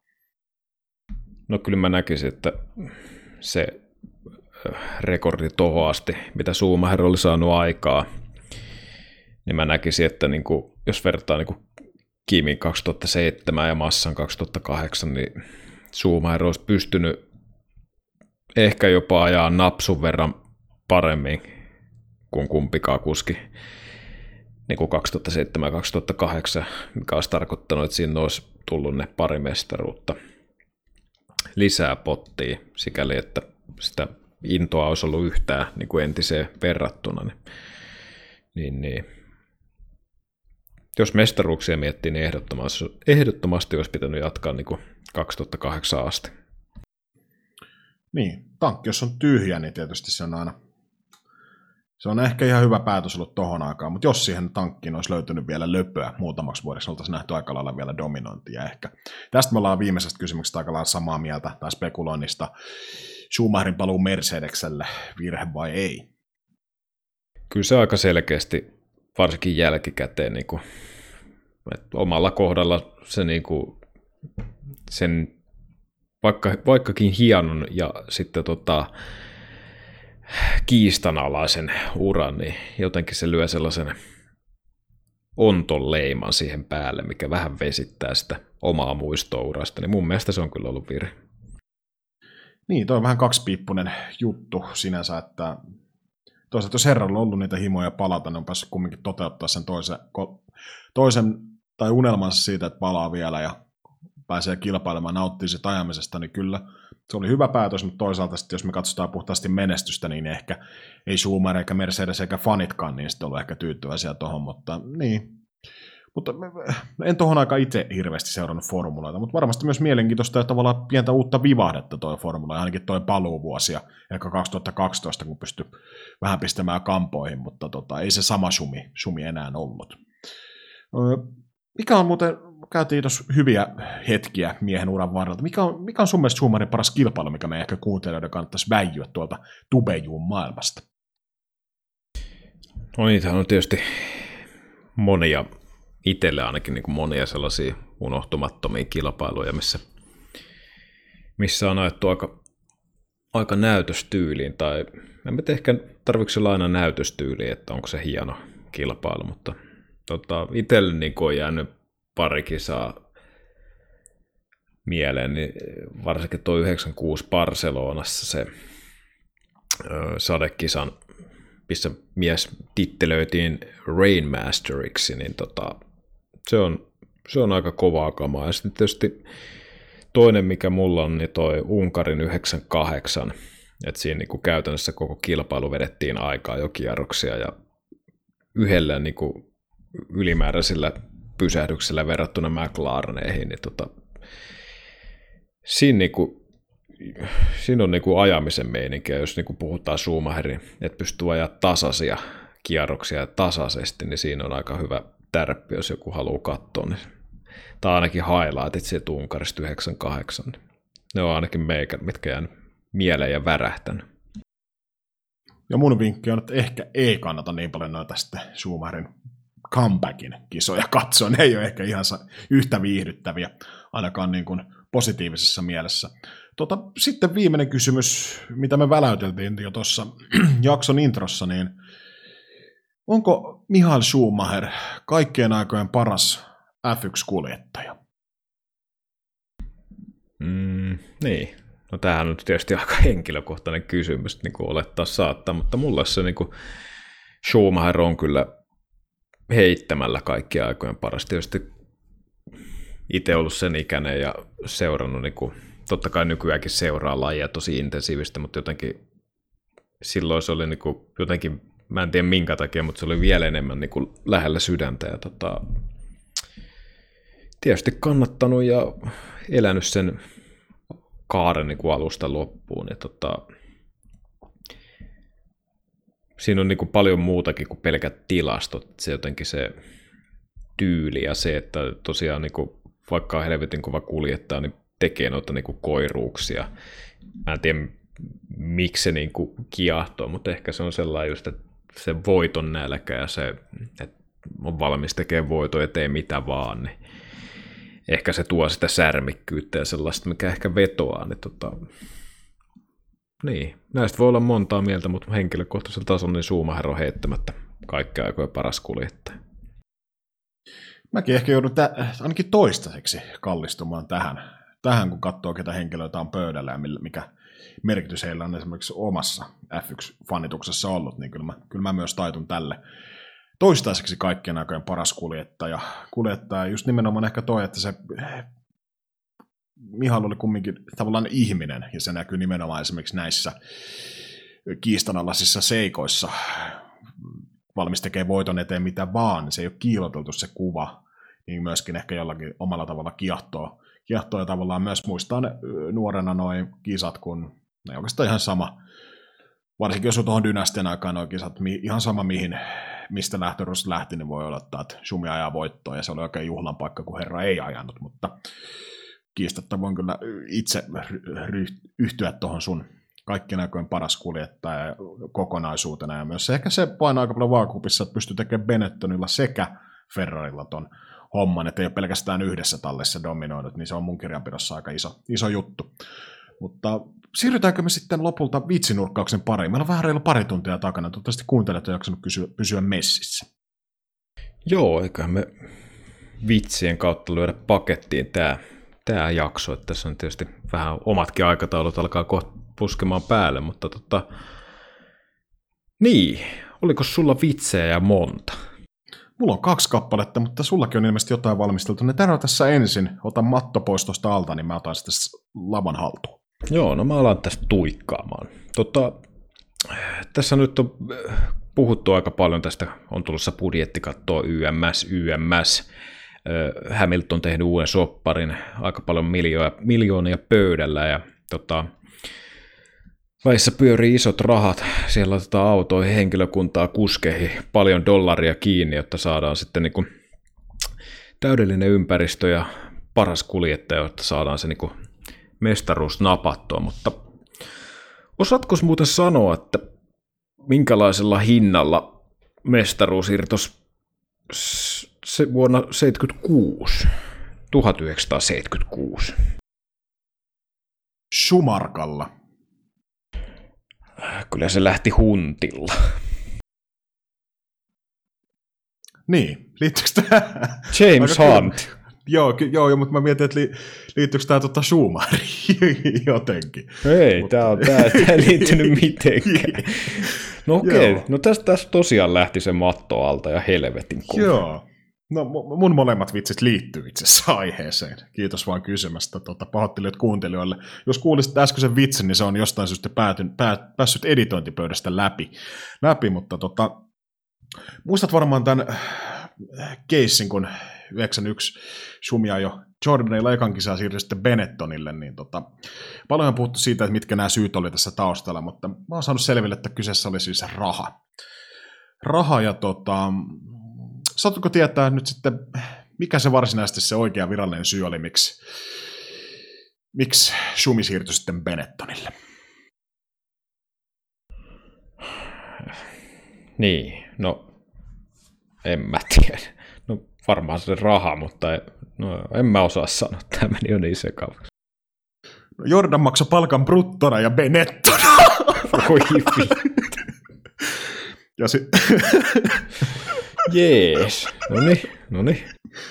No sitten toinen, toinen tämä liittyy sitten vähän noihin Schumacherin jälkivuosiin. Mutta 2006 Monaco, niin siitä kävi aika, kävi aika Monaco aika, jossa niin tota, Schumin parkkeeraaminen tuossa aika, jossa niin herätti aika paljon tunteita ei suuntaan ja toiseen, vaan yhteen suuntaan, se oli negatiivinen, niin tota, koko Formula 1-maailma kävi tuosta tapauksesta aika kuumana, mutta mihailee.